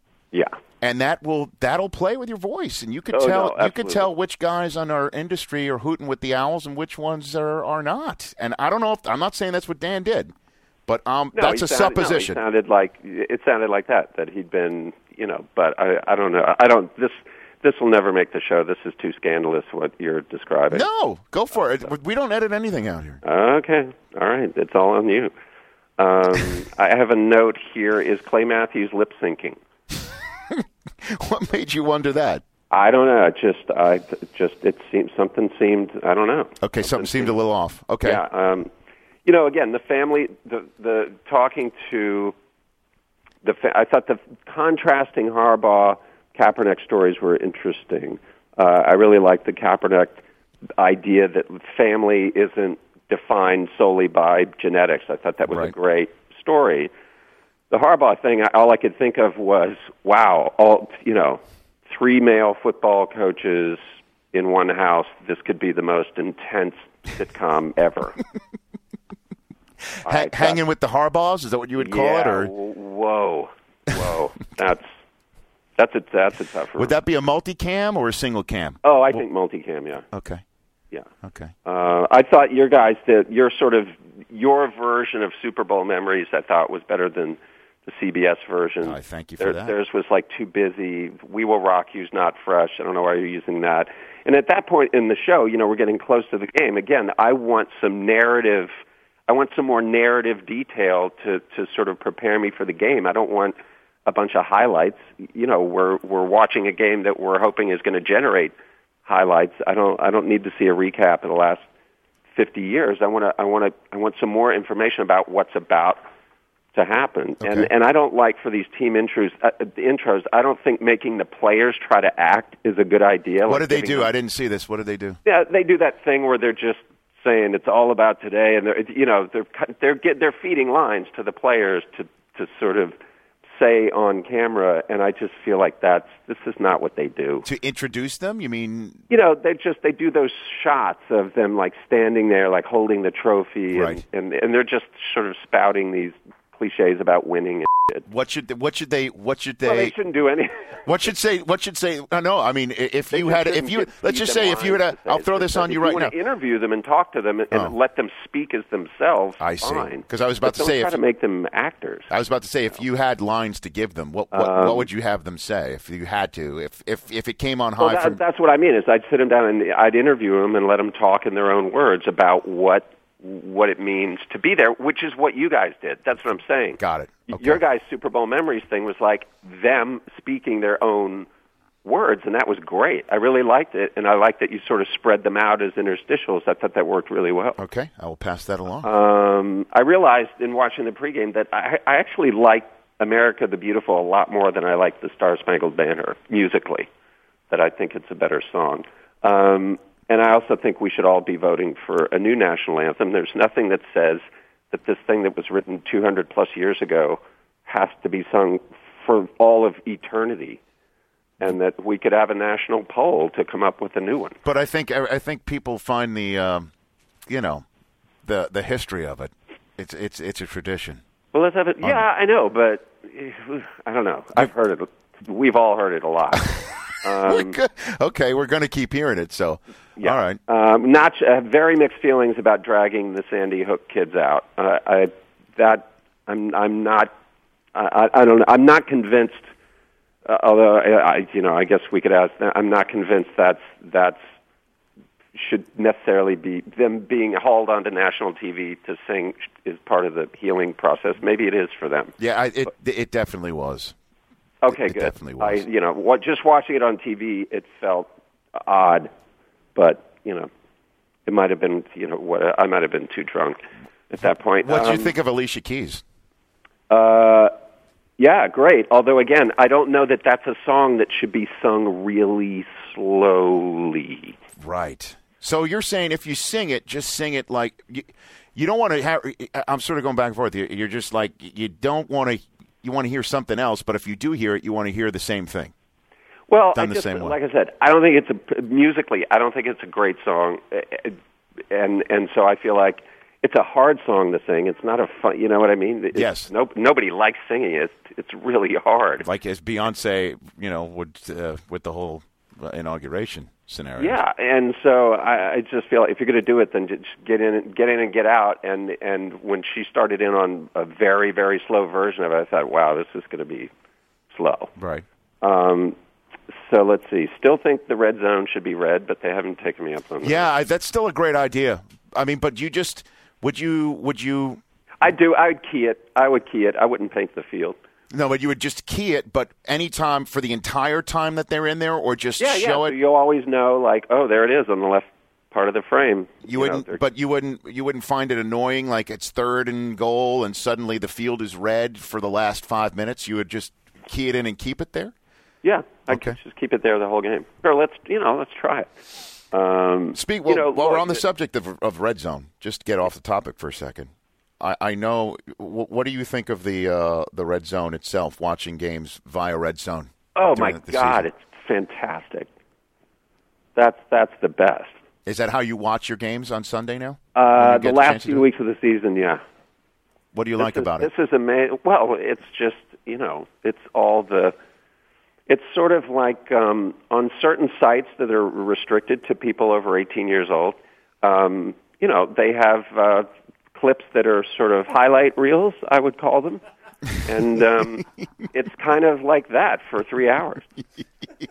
Now, do you watch the NFL Network version of it or DirecTV version of it? NFL Network. Okay, so Scott Hansen, the host. Oh my God, what this guy has to deal with! This is unbelievable. I don't know how he keeps it all together. This is like trying to sing the Star Spangled Banner while somebody throws frozen oranges at you. Like how he keeps these plates spinning is unbelievable. He is a first-rate plate spinner. He is. Yeah, you're right. Great. Yeah, he's great. But he's built for it. We like to say he makes coffee nervous. Yeah, no, exactly. And he has to. You've got it. That's the dude you got to be. But I'm a huge fan of the red zone. Okay, good. All right. So what other notes do you have on the game broadcast itself? Nance, and Sims. A lot of discussion about that. Look. They're fine. They're just not bold. Like they're never. They don't make mistakes, but they never surprise you.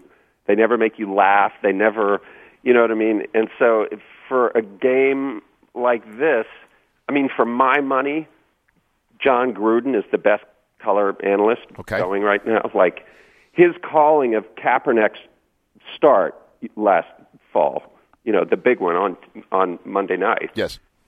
Yeah, that was against the Bears. His first career start. His calling of that game was extraordinary. At one point, he goes, I can't believe how many looks they're showing. He goes, do you understand how hard it is to practice this many new plays in a week? He goes, I can't believe what I'm seeing right now. Right. I thought that was really fascinating. And he's just that, and he's he just says what he thinks. If he thinks somebody made a bad play call, if he thinks a ref made a bad call, like he just says it. And you can feel that these two guys are sort of keeping it reined in, no rough edges. It's just very solid, but sort of very conservative. Yeah, Gruden is himself. I mean, when he was with us, when I did drafts with him, a couple of NFL drafts and some combine stuff. Off camera, as he's talking, he's slapping the guy next to him on the arm. Like he's talking to him, like he basically like using the back of his hand and hitting him on the arm while he's making his point and jumping out of his chair. And that's what he's doing. I've asked Tirico, how many times does he hit you during a broadcast? And he said he loses count. Oh, God. He hits him all the time. No, but he's so good. He's so he can go in for the micro. He has the macro. I think he's very, very good. And I couldn't help but sit there and think, wow, I'd really love to hear this guy's running commentary on this game. But, from a production standpoint, I mean, the folks that put this stuff on are just extraordinary, the way they keep the pacing up. This is the thing, about every sport but soccer as far as television goes. Yes. In all the other major sports, you can, during any kind of downtime, be going to other stuff. And the problem with soccer is the sort of boring bits are happening all the time. Like you can't cut away because the ball's moving around and stuff. And when you watch a game like this football game, like they just keep, there's just no downtime. They're constantly bringing stuff in, showing you stuff again. Camera's always in the right place. They always have it's unbelievable what they're able to do. So you appreciated the directing and the producing of the Super Bowl? I felt, I watched and I was like, you can't fault the production itself. Like these people are so good at what they do. My only note was on some of the sort of wide diagram replays. I felt like when they were getting to the point of the play where they really wanted you to focus, that they should have done that. They should have zoomed in, because they'd stay wide, and he'd be talking about something that was going on in a certain portion of the frame, and it was so small you couldn't see it. So maybe in the future, so if you could make a technological advance, it would be on these slow motion replays. Well, they can do it. I've seen everybody do it. They have certain cameras up that are really, really high res, so that they can zoom in without degrading the image. And that's what I was looking for here, is just when somebody ran a sweep to the far side and he's talking about a block, and the thing is, 1/20 the size of the frame. You just want to be able to zoom in. Well, you need to have someone in the truck, I guess, listen to what the analyst is saying, and then have an ability on the spot, regardless of which camera they've already loaded up for the replay, to zoom in on that. Oh yeah, they can do that. Okay. They can do it. They can launch a rocket from those trucks. I mean, it's unbelievable the technology they have. The halftime show was bananas. I thought that was very impressive. I thought it was the best one I've seen in the 10 years that I've done this. Yeah, it was. What was great about it, it didn't feel like a halftime show. It felt like a concert. Yeah, it was. It looked felt like you were watching the last, 25 minutes of one of her concerts, and I thought she was possessed. I thought she was great. She was, and the amazing thing is when you're there watching them put the stage together in the 8 minutes that they have in which to put it together. And then suddenly it's gone 10 minutes. Like if you went to the restroom and got something from the concession and then bought a shirt and came back, the field would be completely empty again. It's unbelievable. Yeah. No, it was, I thought, really, really impressive. And then, of course, the lights went out and I realized, it really is District 9. That was crazy. I got to tell you, what was great was for me listening to this, it was like dealing with an airline or with a director of photography that you're fighting with. This 15 minutes thing is so hilarious. Well, I know about the airline thing. I even said that to John Harbaugh after the game when he came on, when he was bitching out the NFL official. I said, you looked like I feel or want to act when I keep being told that my delayed flight was going to take off momentarily. Yeah. That's the way I felt. But it was a total, no, they were totally doing that. I just thought it was on the world's biggest stage that they would be giving us the 15-minute hand. I just thought it was hilarious. Right. Well, CBS got, of the review that I read one review in the Times because I wanted to keep myself completely fresh for my conversation with Bituation, a.k.a. Dry Ice, a.k.a. 30 Cent, that CBS got hammered for their coverage during the blackout. What was your thought as you were watching it at home? I don't know. Honestly, there's just no good version of that. I don't know how you're supposed to vamp for that long. It's different. Baseball fan, like if I'm watching a baseball game, they can just put on one shot of empty seats with rain and the tarp, and I'll just stare at it, Right. While I wait for the game to come back on. It's a sort of different. It's just the metabolism for the fans in the middle of a Super Bowl. I mean, I can imagine the panic that was going on. I don't know what you do to solve that particular black swan event, in the middle of the biggest TV show of the year. Well, really, especially since the Nansen Sims mics went out. Yeah. And then I know for a fact when I'm doing Thursday night football games, when we're done with halftime, we go back to the green room and just sit there, and hopefully grab something to eat and fight off fatigue. I'm sure, I don't know where the CBS crew, their studio crew was. They had to be in their green room, and they had to have scrambled the jets to get them out there, and Boomer Esiason was doing the radio, so he couldn't come down because the elevators were out. Somebody was definitely stuck in an elevator during that. Well, you could tell when they came back that that Nance and Sims were tired. They got reactivated when San Francisco started to pick things up, but you could tell they were kind of just beat. You know, how did it look like on television to you? It was great for a while because it looked like there's this cinematographer named Gordon Willis who shot the Godfather movies, mm-hmm.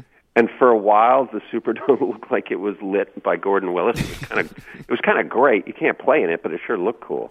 Yeah, well, and then it came back on, and it looked like a 99-cent store again. Which reminds me, I'm from Louisiana. Not a big Superdome fan in general. It's a holdover from that era of like giant, impersonal, you know, venues. And to me, it's like watching a football game in the lobby of the Marriott. I just find it there's nothing really distinctive about it other than the fact that it's just the biggest thing you've ever seen. It is monstrous. It is big. I get depressed when there's not one natural element, just like a little piece of sky or some grass, or when there's just no piece of nature anywhere, I get a little bummed out. Mm-hmm. Okay. But, you know, so then the game became the game. I guess we should talk about the commercials. Yes, go for it. What'd you like? Which one did you like? I didn't feel like there was a real showstopper. There were a couple of good ones. What are my notes here? M&M commercial disturbing. Don't like when things that you have to eat start talking, which, you know. Okay, well, that could apply to a lot of. Yeah, it's a general rule, I guess, right? Okay. You know, what's the list of? I'm always fascinated by who buys the most expensive spots ever, and so the list here is cars, including rentals, fast food, snack food, tire companies, energy companies, finance companies, including credit and tax, but not banks, banks, hotels, erectile dysfunction, cellular, cable, satellite services, jewelry, men's grooming products, the NFL, including swag, movies, booze, local news, religion, which I thought was interesting. Mm-hmm. The VW spots I thought were a little weird. I'm not sure how I feel about YouTube. You know, people who've become somewhat notorious on YouTube are now being hired to be in a national, I don't know. And the Jamaica, Minnesota man, not sure how I felt about that. Bud and Bex, I felt if you're introducing a new, you know, version of your product that you should have bolder spots than they had. Something, you know, talk about that GoDaddy spot was whoa. Yeah, I was going to hit you on a couple of them. Whoa. Everybody's talking about the GoDaddy spot with Bar Raffaelli making out with. Well, I hate to use the word nerd, but that's what everyone keeps saying. Were you disturbed by that? I recognize that kid because he's actually an extra in a scene in The Social Network where he's sort of very prominently displayed in the foreground of this one shot. And I asked Fincher, like, who is that guy? Yeah. He goes, oh, he's an extra, but he's like very successful as background artist because he's got such a distinctive look, and he goes, we're making the movie about, you know, the beginning of Facebook, and it's a computer class. And I go, wow, he really is. This guy really pops. And then I see him on this commercial making out with. that was. I'm just saying that was bold. So your conversation with David Fincher about this guy was born out of seeing him first in The Social Network, and then you recognize him in the commercial. It wasn't vice versa where you saw him in the commercial and you contacted Fincher during the game. No, I saw him in the commercial and realized, oh, my God, that's the guy that I asked him about 2 years ago. Just out of the blue, here he is. You know, that was bold. That was bold. Certainly was the best gig this background artist probably has ever had. And there's some rumor going around that they did many, many, many, many takes. Well, wouldn't you blow the take just on purpose? I suppose, you do that? You know, I mean, it's not professional. This is why I'm not in front of the camera. I'm behind the camera. Okay. But I thought the Leon Sandcastle spot was fun. You did? You liked the Leon Sandcastle spot? Yeah, it was fun. Prime? Deion's got a good vibe. As you know. What'd you think of the 2 minute long Paul Rudd, Seth Rogen Samsung spot that cost Samsung $16 million to get that real estate? What'd you think of that one? I thought it was too long. I think they should have saved about $8 million. Okay. I thought it was funny, but there's only one joke.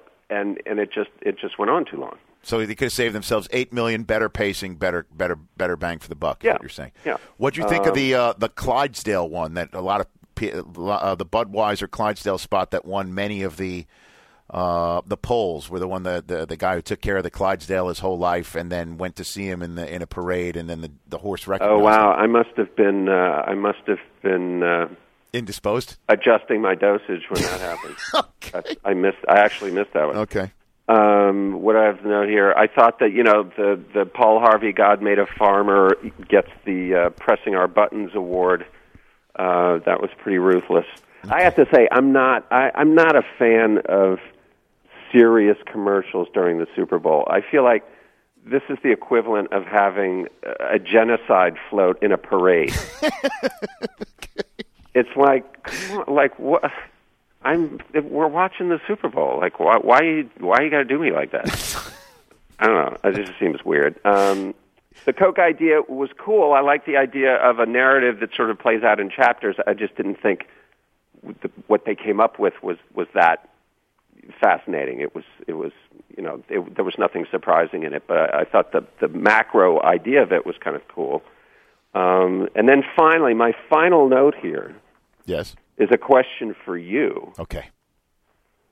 Michael Irvin's father said, "You measure the man by the distance he's traveled." How far have you traveled, Rich? Well, how far have I traveled? Well, are we talking figuratively or literally here? Well, it sounds, you know, not since I'm not that close to Michael Irvin's father, I don't know how literal he's being. Okay. Well, I mean, if we're talking literally, I've gone as far as Italy. You know what right. I mean? East, west, Hawaii. Right. South would be, I think, I'll go Cancun. And north would be maybe Montreal would probably be as north. Right. That's in terms of the space on the planet as I've gone. Although flying to Europe and noticing the graphic on the in-flight system, I have flown over Godfab, which is always the only part of Greenland that only shows up on that map on the live map. Yeah, you know what I mean. Like I don't know if they pay money to the in-flight system to be the only spot on Greenland that gets a dot on it. We got to Google that to find out why it's so prominent. It is, but it's very sort of random place. So technically, I've flown over Greenland airspace. Figuratively, how far? I haven't traveled very far. Part of me is regressed. Do you feel? I know. I'm better at what I do now than I was when I started. Okay. Do you feel better now than you were when you started? Absolutely do. That's no question. I feel like I've traveled in that respect. I could handle things, live TV. Like, for instance, I interviewed Beyonce this week, Stephen. I'll tell you this story. Yes, I saw some of that. Okay, so I'm sitting there. It's me, Deion, and Beyonce in three chairs. She's otherworldly gorgeous. There's no two ways about it. She's like an alien creature sitting on the planet Earth. Yep. And at the end of this interview, Deion says to Beyonce, "Let me teach you my touchdown celebration dance." The two of them then get up from the chair. I'm now on live TV with a decision to make. Ooh. Do I also get up? Ooh. Okay. Now, the question is, if I get up, I'm now the white Jew trying to move here. And this is now clearly about Deion and Beyonce.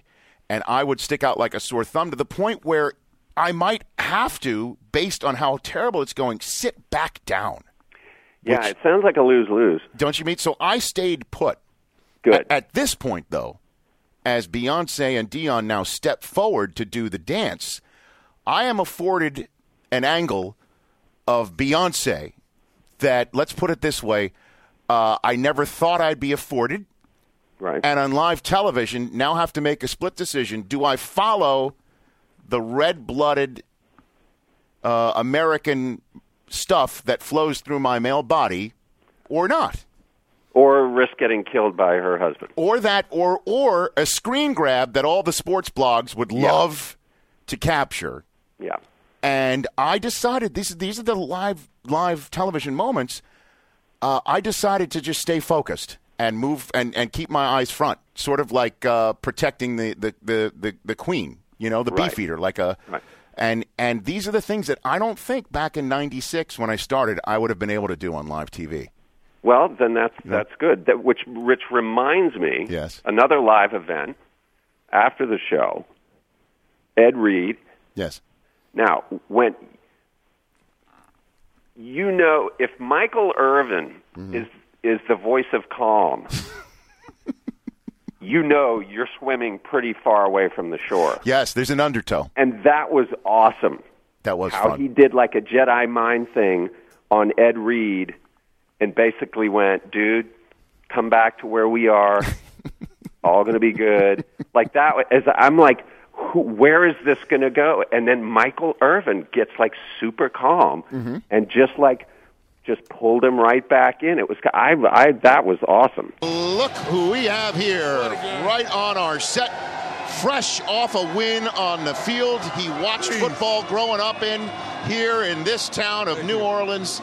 A Super Bowl champion, Ed Reed. How are you, Ed? Rich. Oh man, for Baltimore.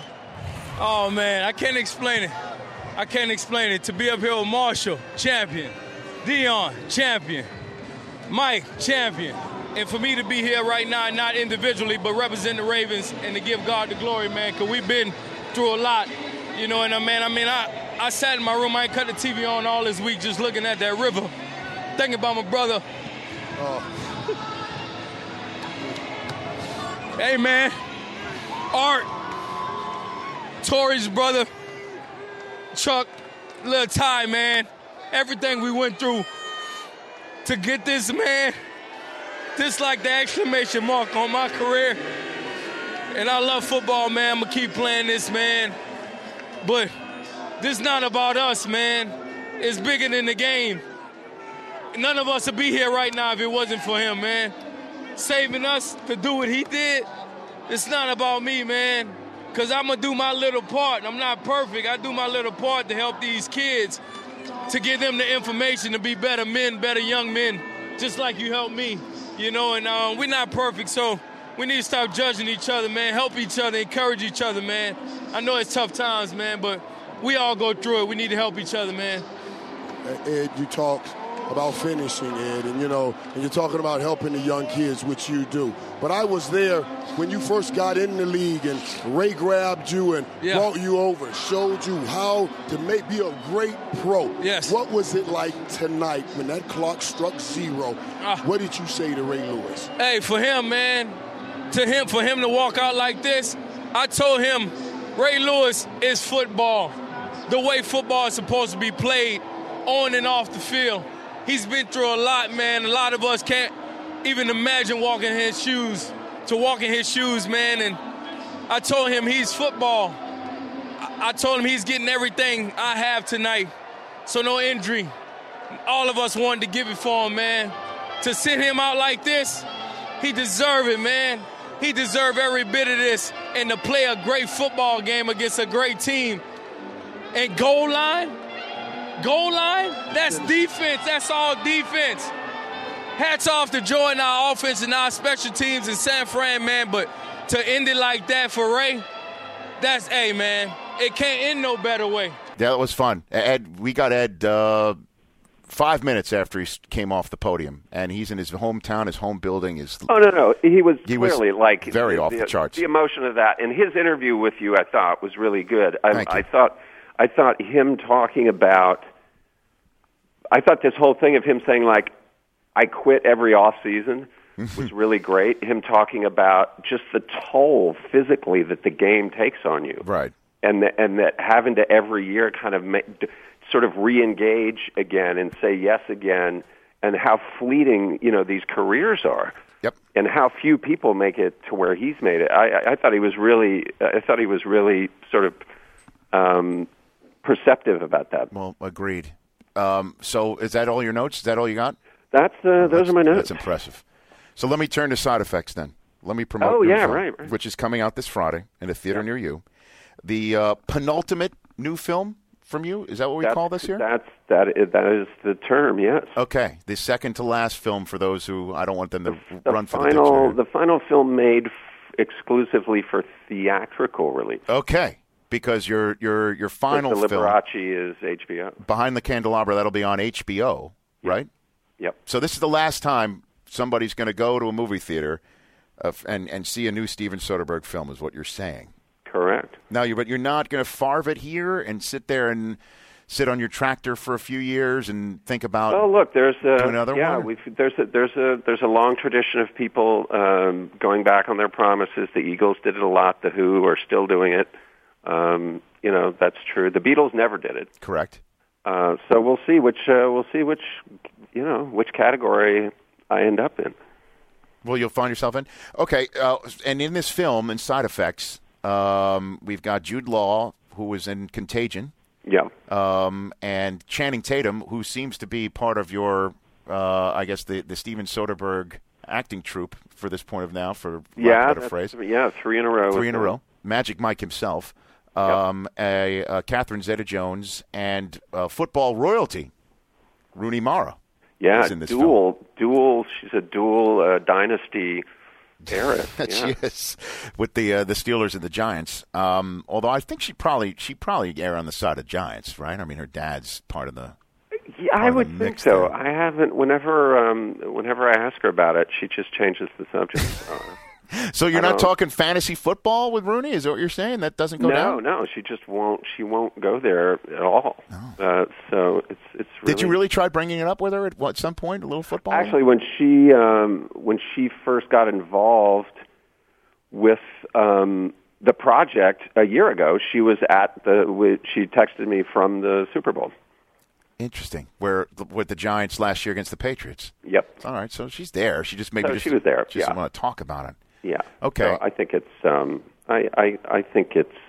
I think it's something that she's sort of more amused by than anything else. Right. That she sort of just happened to grow up around all this. Now, last time you were on this show, you called in from the set of Contagion, and I asked you to describe the film. You called it a horror movie, and boy, you were spot on about that. I still have not touched any peanut or any unwrapped item that could be considered, any food group that any other human hand can touch. Right. What would you term side effects? Well, if we do our jobs right, you will, you'll never look at your medicine cabinet the same way again. Hmm. Okay. It's everybody we know knows somebody who's on something. Right. And, this Rooney plays a young lady who gets onto a sort of cocktail of antidepressants that creates some unusual behavior. And then... but this is literally one of those, it's been difficult to sell because if you know absolutely nothing about the movie, you'll have a great time. So let's just leave it at that. In other words, in terms of give? It's a callback to these kinds of films that they used to make a lot, like in the 80s. These sort of psychological thrillers, whether it was Jagged Edge or Fatal Attraction. I loved Jagged Edge. Jagged Edge, Presumed Innocent. Like fun, twisty. People sort of caught up in a situation, and there's lawyers and what do they do and all the and it's you never can figure out where this thing is going, and it's one of those. Excellent. Coming to a theater near you on Friday, and then Behind the Candelabra, where you had Michael Douglas as Liberace, yes, and Matt Damon as his longtime boyfriend, yes, and that's coming on HBO. When does that hit? I think everyone who saw the Super Bowl needs to see this. Oh, man, I know exactly what you're going with that one. But it's sort of a 70s Magic Mike, in other words? Is that what you're going with? Yeah, late 70s, early 80s. A lot of eye candy, that's all I can say. Okay. A lot of eye candy. Okay. It's very lot to look at. It's pretty... well, one of my producers... Jerry Weintraub, who produced it. All the Oceans, right? Yes. Uh-huh. Referred to it as La Cage aux Folles on steroids. So it's really not like anything else I've done. Wow. But really, Michael and Matt are amazing. And that's the way to go out then. Are you really going out, though, Stephen? Come on. You can't. I got nothing planned. There's no film that you've always wanted to make that someone could say, come off your film tractor like Favre. Then you can imagine the first line of everything written about it, which is, he came back for this. Oh, if it doesn't work is what you're saying. Well, even if it does, like there's just no, you know, I don't know. Look, maybe, but at this point, it's just I know it's taking a while for Jules to get used to coming home, and I'm sitting there. But so how do you scratch? You still have to have an itch here, right? I mean, are you writing? Are you doing? That's where dry ice comes in. Yeah, I got a lot of things I want to say, and I think this may be the way to say it. Say it in rap form. Now that is a retirement. It's music. Music's very powerful. Mm-hmm. Or I mean, my music is. Okay. Well, and when does Behind the Candelabra hit? The small screen? End of May. Yep. I look forward to that. Stephen, you are the one and only. There is no one else like you. I guess every 2 years we'll do our thing. Well, you know what? And I'll say this anyway. It would depress me greatly if Side Effects is the last time I go to a movie theater and see something new from you. It would be disappointing. I'm just going to throw that out there. Well, I feel your pain. Okay, dry ice. Take care. Say hello to Jules for me, please. I will. Speak to you soon. My missus sends her best as well. Thank you. Take care. Steven Soderbergh, everybody. Steven effing Soderbergh. Some insights right there. There are some insights. Good stuff. Who knew he could... See, remember I told you he works on a different plane and a different level than most of us, mere mortals on the planet. Who knew that he could take the GoDaddy commercial and bring it to another level? And he's like, oh, yeah, that's the kid from The Social Network. And he talked to Fincher about it. Fincher. I hadn't seen it yet, so I watched it after while you were talking to him. He's told me that Fincher is a huge NFL nut. Really? Huge, which Joel McHale told me that, too. Got to get him on. Huge. And but as I told Joel McHale, this was before he came on. He was getting ready to come and shoot the special. He told me that. And I'm like, but he's always shooting somewhere in Sweden or Holland or whatever. But apparently he gets... The Game Pass. Oh, yeah. Law. Yeah. What is it, the overseas? Is it the Game Pass? Yeah, Game Pass is overseas. Game Rewind is domestic. Yeah, he's got all of it, apparently. But at any rate, I mean, so there's that. So you haven't seen any of the commercials yet? I saw the Clydesdale one now? Because Susie. And the Leon Sandcastle. So said, you got to see this. Yeah. And she started crying in it. Because she's a horse person. Right. And, you know, saw that. And the Sandcastle came out amazing. Incredible. That was my favorite. Deion Sanders was great. It came out awesome. Kudos to the NFL Network. Who came up with that idea? Department. Do you know? I don't know off the top of my head. Yeah, Sarah Swanson in marketing and their group. Yep. Did it. They were pretty excited. Superb. They should be because that was a home run. Touch them all. Well, and I tweeted out immediately. I can't wait for the actual Chiefs to actually try and draft. Stone Street, I think, tweeted out separately that he would be more than happy for the Chiefs to draft Leon Sandcastle. Yeah, I think the first Chiefs overall. And they already created a Twitter account at Leon Sandcastle that currently has over 18,000 followers. Yep, right now it has a shelf life all the way through draft. Well, yeah, they're going to keep it. They got fun stuff in store. And I think our buddy Darren Ravel tweeted out that some people at NFL Shop had already ordered some Chiefs Sandcastle jerseys. That's it. I mean, that's when you know that you've got it going and you hit it right. Yep. But I haven't seen too many other of their commercials. But that's why Steve Soderbergh.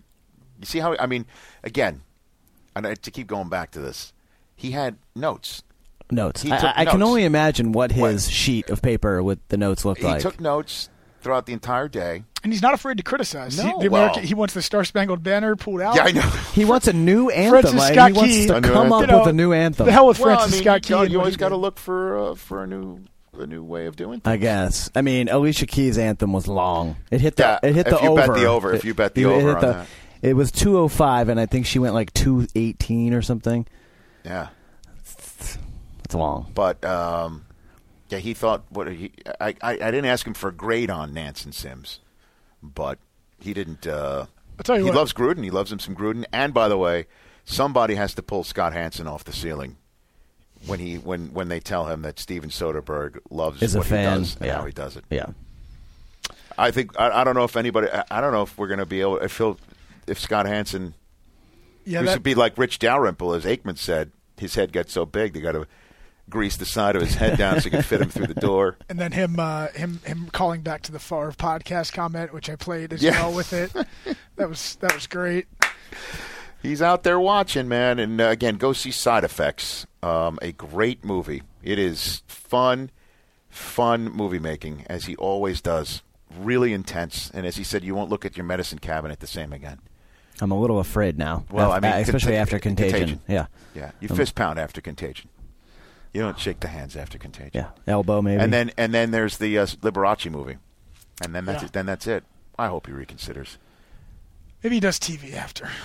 Do it like an HBO series. You want to suggest that to him? I mean, set that up. No. We'll get the Latex Salesman Academy Award Director Summit going on. Come on, I got some script ideas. We'll the Latex Salesman who put up the podcast before we left, Carson Daly, as if it was the Daily News with an I. Wait a minute. What else do we have? What else do we have? The whole guy does a great job. The podcast doesn't exist without him, but of course we gotta. Yeah, of course. Tweak a little bit. Oh man, let's pay it off. What do we have for our competition? Who won the Rich Eisen podcast Fantasy Football Challenge in the playoffs on NFL.com? It wasn't any of us. The winner of this calls into the podcast. We hope this person is not an axe murderer. No. We will do some vetting. And, we will vet. This person must be suitable for broadcast. But who took down the ball of wax, and what was this person's lineup for the Super Bowl? Can we tell that? Yeah, absolutely. We'll start off with how the three of us finished. I think it's the guy who was winning heading into the weekend. I think it's the same guy. Rich Eisen finished in 4,079th place. Didn't help that I forgot to set my lineup before the Super Bowl. But, that's what happens when you do 120 live hours of television, people. My bad. It's not an excuse, but I will use it as one. Okay. I finished about 2,500 above you at 1,614. And Brockman took it down. Brockman took it down at 233. 233. Wow, thank you. Brockman came in. What about Josh Charles? We're very interested in how he finished up. I'm going to scramble and find his. I was looking. He's not in the top 70 because I just looked. Although Law Dead finished 61. Whoever had Law Dead finished 61st. Excellent.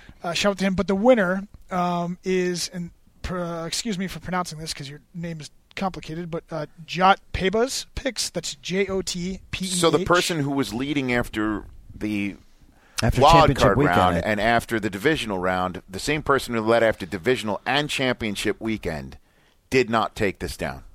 No, he was winning after those. Who won it? Yeah, who took it down? Jot Pebas. No, there was a different name. Really? Or Potbelly, I think. Oh yeah, maybe.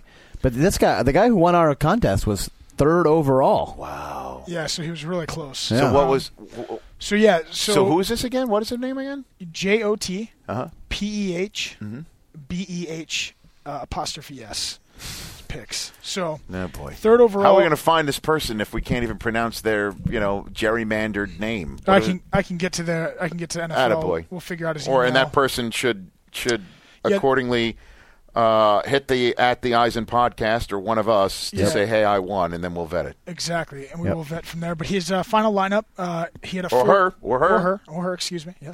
a four-time bonus on the following. He had Colin Kaepernick all the way, Ray Rice all the way, Frank Gore all the way, Crabtree, Justin Tucker, and the Ravens D. All with four times. All the way through. Wow. Starting week one. Oh, man. He lost Julio Jones and Tony Gonzalez in round 3, and he replaced them with Randy Moss and Vernon Davis. So pretty impressive. If this person had only gone with Dennis Pitta. And Boldin. He would have won the whole thing. That would have been a shooting match situation. Jacoby Jones, too. Oh, Jacoby Jones, right. Who I think should have won. I was going to say, I thought he should have been MVP, too. No, when he run one back, 108 yards. And the touchdown catch was all his. That was all him. Hey, man, you go with the quarterback. Look, Flacco had a great game. That's it. I mean, Flacco had 3 touchdowns in the first half. Yep. And 280 yards. But I'm going to give a few shout-outs here, too, to the people that finished pretty high up as well and whose names are hopefully pronounceable. Well, not really. not many people's names are pronounceable. But Hyankathis finished in second.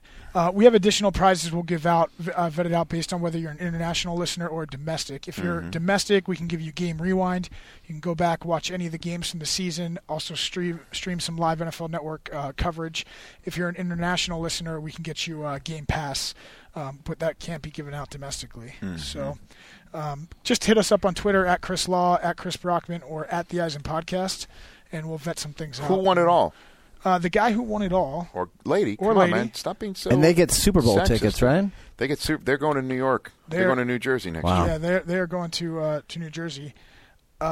Jan Kibar's picks. Okay, then what? I was just curious the difference between that and our winner. They actually had 4 times the bonus on everybody. Oh, that's it. And they had Anquan Boldin and Dennis Pitta. So this was the person's original. They put this in. Yes. If you put this in back on January 3rd, you put this into your computer, that was the winner. Yeah, that's the way it is. You just gotta get it right the first time. Right. You gotta get the teams who are gonna play in the Super Bowl. And so basically, somebody went to give me the.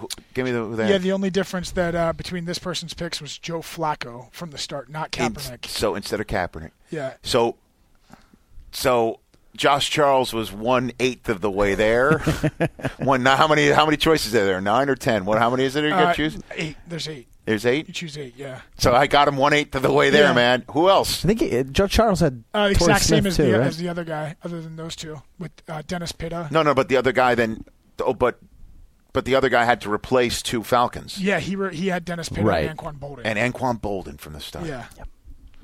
So damn. So great playoffs. And everyone else was the same for the 49er choices? Yep, same 49er. He had the Ravens defense and Justin Tucker as his kicker. That's it, man. So if you sat down at the computer, said Harbaugh, got to be a Raven fan to choose Flacco. Of course, this person must be a Raven fan. It had to be. There's no other. There's no other reason to choose Flacco. It's kind of like those March Madness unless your last name is Flacco. Like when a 15 seed goes far, the people that always win the March Madness pools are like the kids that went to George Mason in 2006 or wherever that was. But so wow, that was fun though. I wasn't even close. I mean to say fourth. What were you, dude, I didn't even cross the date line. Forget about area code or zip code. I wasn't even in the right Greenwich Mean Time. I wasn't even any. I might not even be on the planet. That's how far off I was. But you got to be smart. You just got to sit down before. I'll know this for next year. I'm making a mental note. You just got to go. 2 teams. This is who I think is making the Super Bowl, and that's it. Right? Yeah. And if it happens, you've got a shot. And if not, you have no shot. That's basically the way you have to win this thing. Yep.